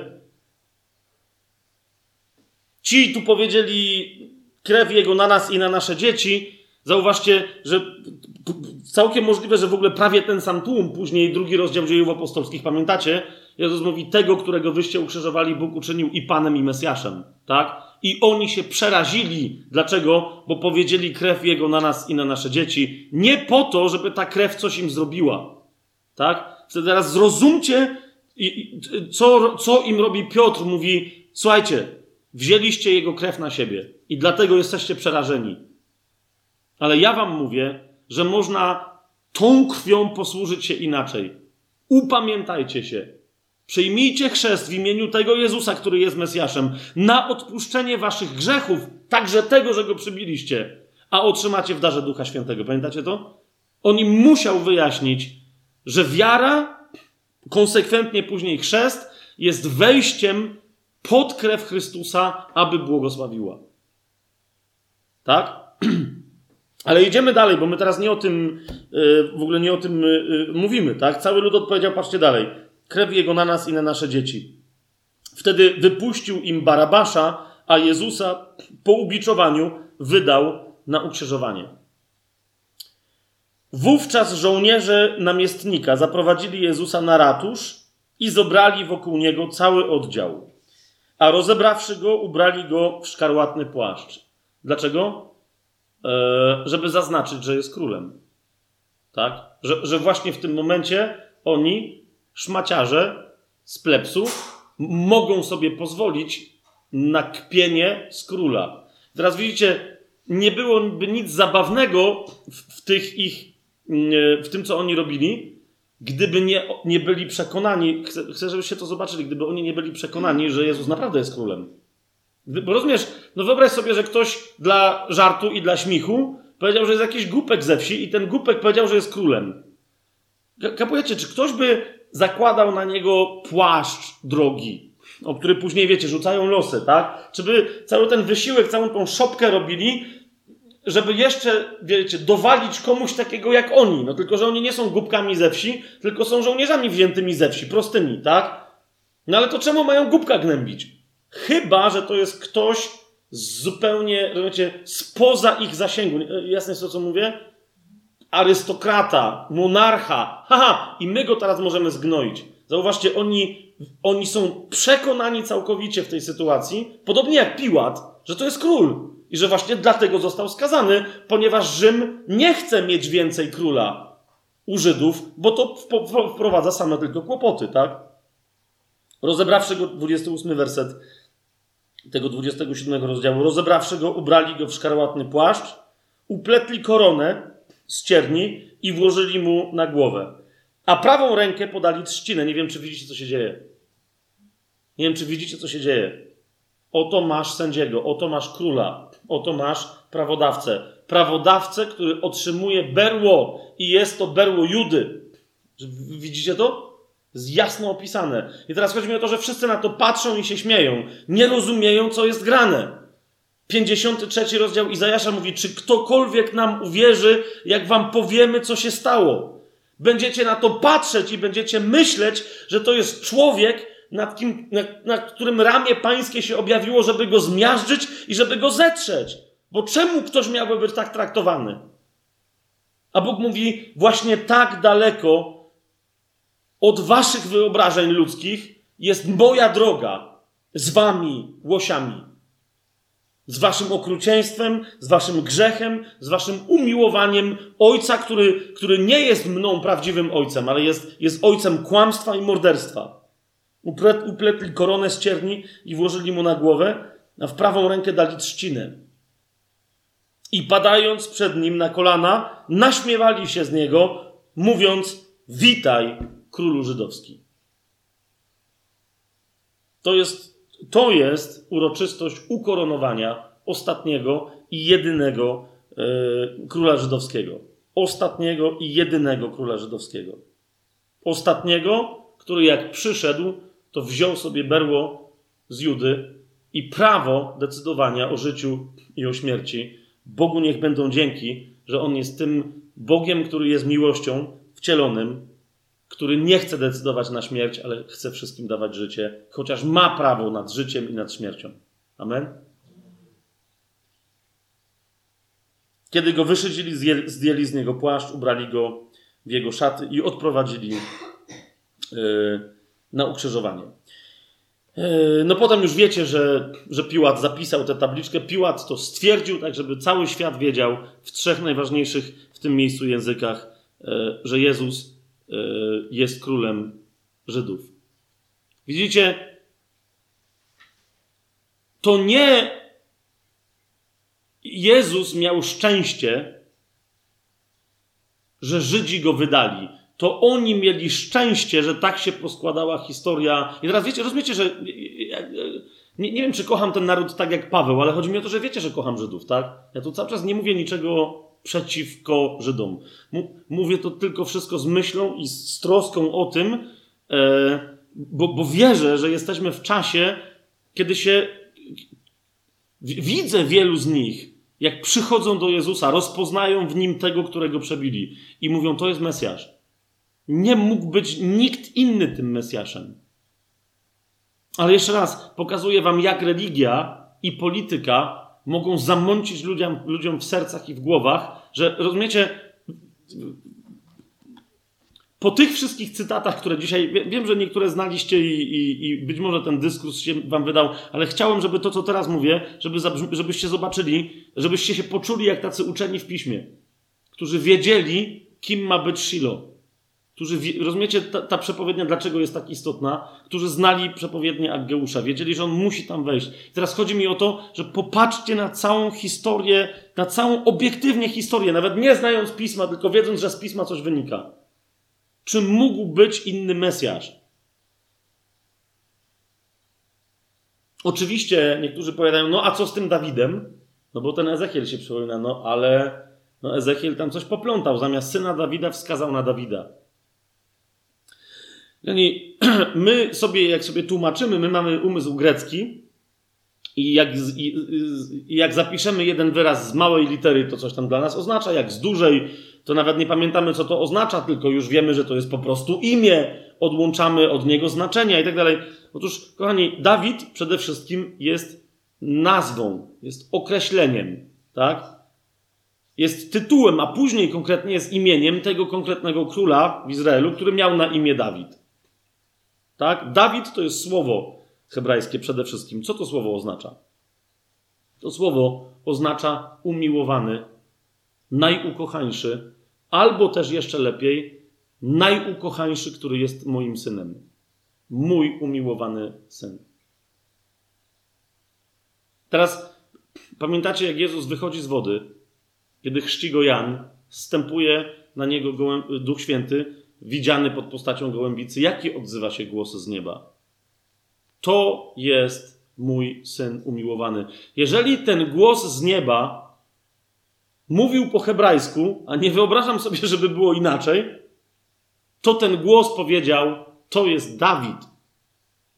Nie wiem, czy rozumiecie, co się dzieje. Musiał to powiedzieć.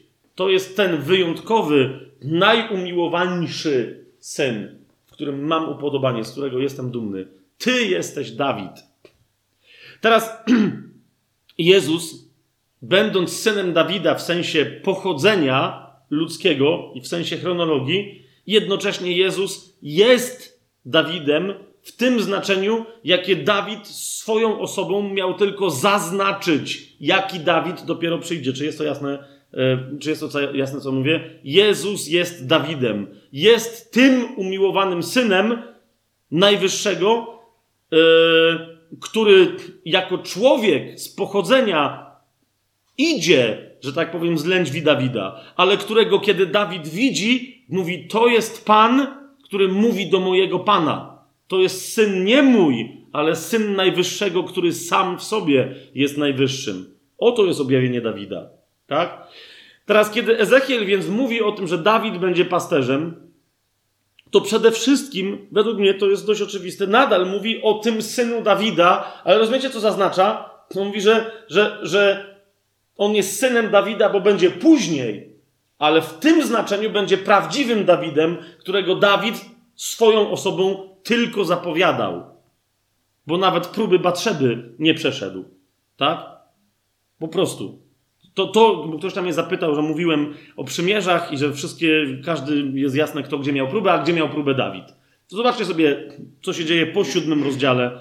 E, Dawidowi jest coraz lepiej w życiu. Próba, która na niego przychodzi, to jest próba Batrzeby. Tak? Teraz widzicie, język Biblii, będąc bardzo precyzyjnym, jednocześnie w jednym zdaniu może opowiedzieć wiele rzeczy, a więc to nadal według mnie nie przeczy także i temu, że będąc synem Dawida, który będzie rządzić wszystkimi narodami na wieki, Jezus jednocześnie, pamiętacie, wskrzesi wszystkich sprawiedliwych, tak? I powiedział wyraźnie, że, że, że my z tej strony krzyża będziemy zasiadać do stołu razem z Abrahamem, Izaakiem i Jakubem. Także, jak sądzę, z Dawidem i myślę, że ta etniczna resztka Izraela, która powstanie, tych sprawiedliwych, którzy rozpoznają Jezusa i powiedzą: To jest ten, którego myśmy przebili. Myśmy się z niego śmiali, a on jest Panem i Chrystusem, bo Chrystusem go uczynił ten, który jest jednym, jedynym Panem. Że ta resztka Jakuba, kiedy zmartwychwstanie, resztka Izraela sprawiedliwa, resztka Izraela, kiedy powstanie, będzie mieć swojego bossa, że się tak wyrażę, z radością będą się cieszyć, że nimi przewodzi i myślę, że to będzie król Dawid. Po prostu. Myślę, że jak on wstanie, to, to oni wszyscy się zgodzą, że okej. Okay. I, I nagle zobaczymy, jak w wielu wymiarach ten jeden tekst Ezechiela absolutnie, dosłownie, w wielu wymiarach się wypełnia. Rozumiecie, co mówię? Okej. Okay. Teraz, yy, dla, dlaczego jeszcze ostatni cytat, zupełnie ostatni cytat, chciałbym, żebyście, yy, żebyśmy się nad nim yy, pochylili, nim się nakarmili, nim się ucieszyli.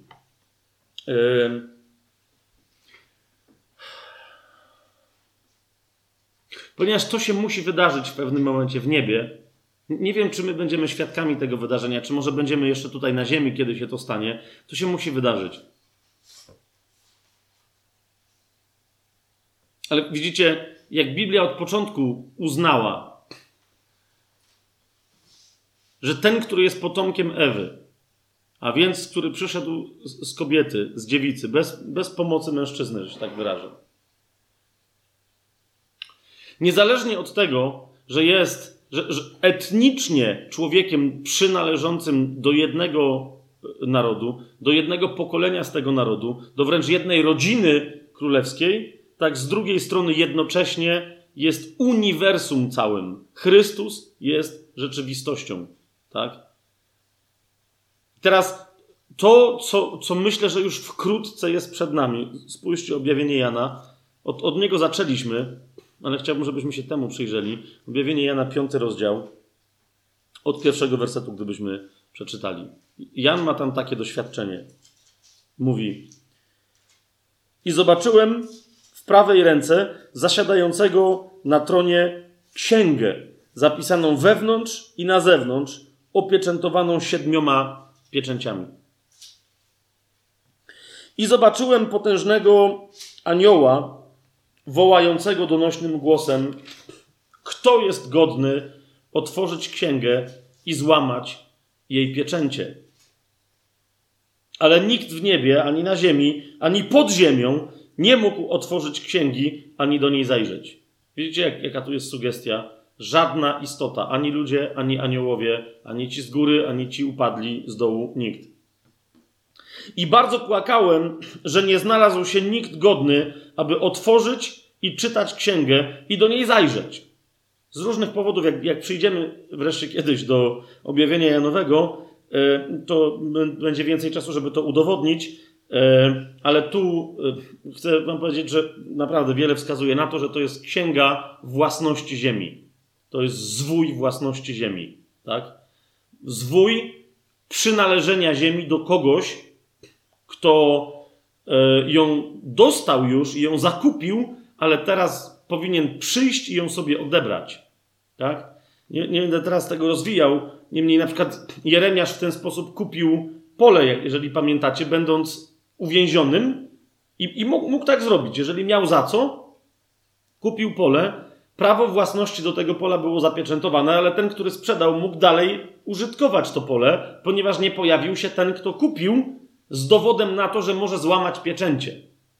Zwykle tym dowodem był but tego, który sprzedał. Tak? Ja teraz nie, nie, nie będziemy. Zresztą po prostu, tak? I on wtedy rozpoznawał swój but i mówił: A okej, okay, rzeczywiście, możesz złamać pieczęcie, prawo własności, czy ty jesteś tym? Tak, ja jestem tym. A więc od tej pory to jest twoje.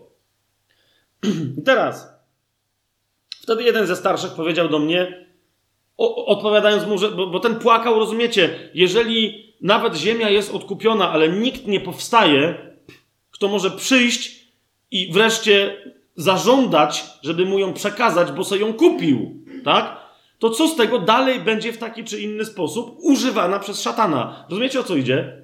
I dlatego Jan płakał, tak? Ale wtedy pojawia się, o właśnie, ja dlatego mam koszulkę dzisiaj, tutaj tą, nie wiem czy ją będzie widać. Okej. Okay. A z tyłu na tej koszulce jest dokładnie ten, y, ten fragment, który teraz przeczytam. Wtedy jeden ze starszych powiedział do mnie: Nie płacz, nie płacz. Oto zwyciężył lew z pokolenia Judy. Kto to jest lew z pokolenia Judy? Shilo. Jeszcze raz, na, chwileczkę, otwórzcie sobie Księgę Rodzaju, pierwszą Mojżeszową, 49 rozdział.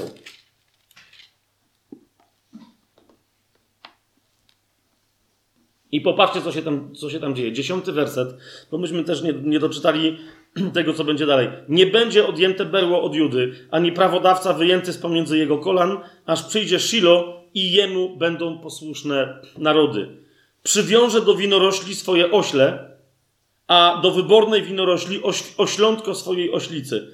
Pamiętacie, jak, jak Jezus wjeżdżał do, do Jerusalem? Dalej, wypierze w winie swoją szatę, a we krwi winogron swoje odzienie. Pamiętacie przyjście Jezusa na ziemię? Że, że będzie wytłaczać w tłoczni gniewu Bożego wino, które jest krwią narodów. Pamiętacie to? To, to, jest ten, to jest ten Shilo.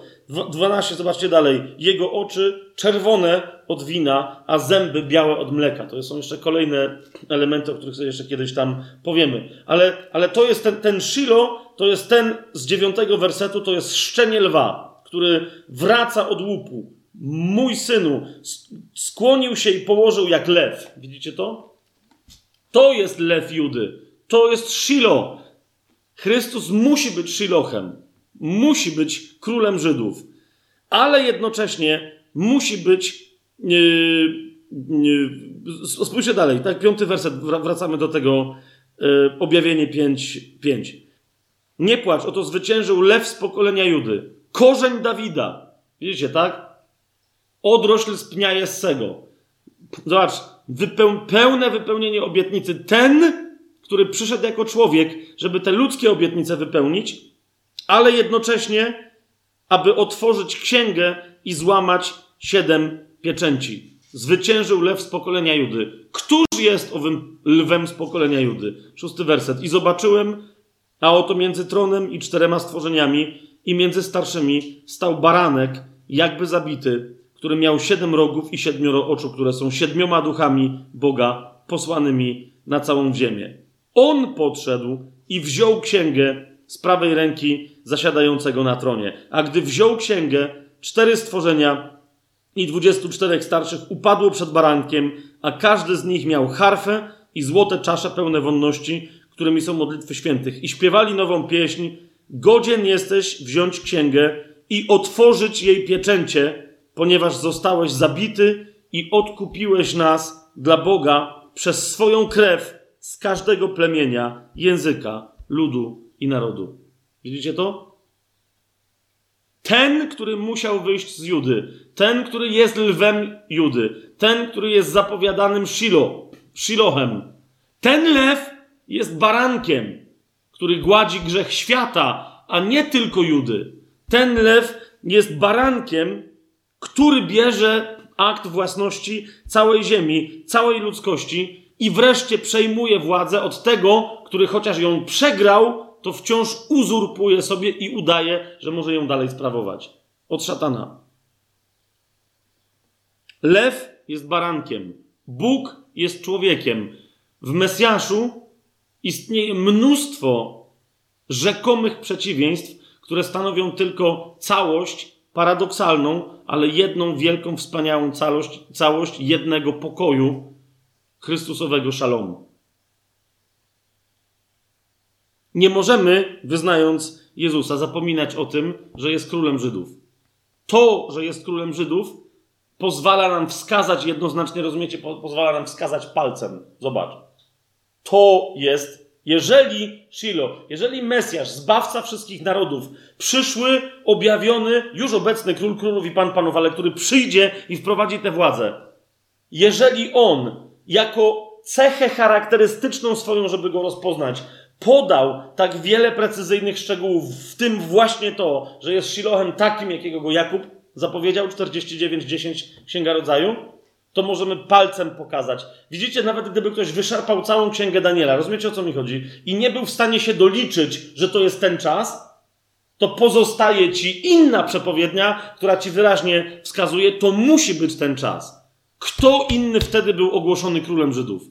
Kto inny wtedy przejął koronę, berło i moc stanowienia o życiu i śmierci nad Żydami?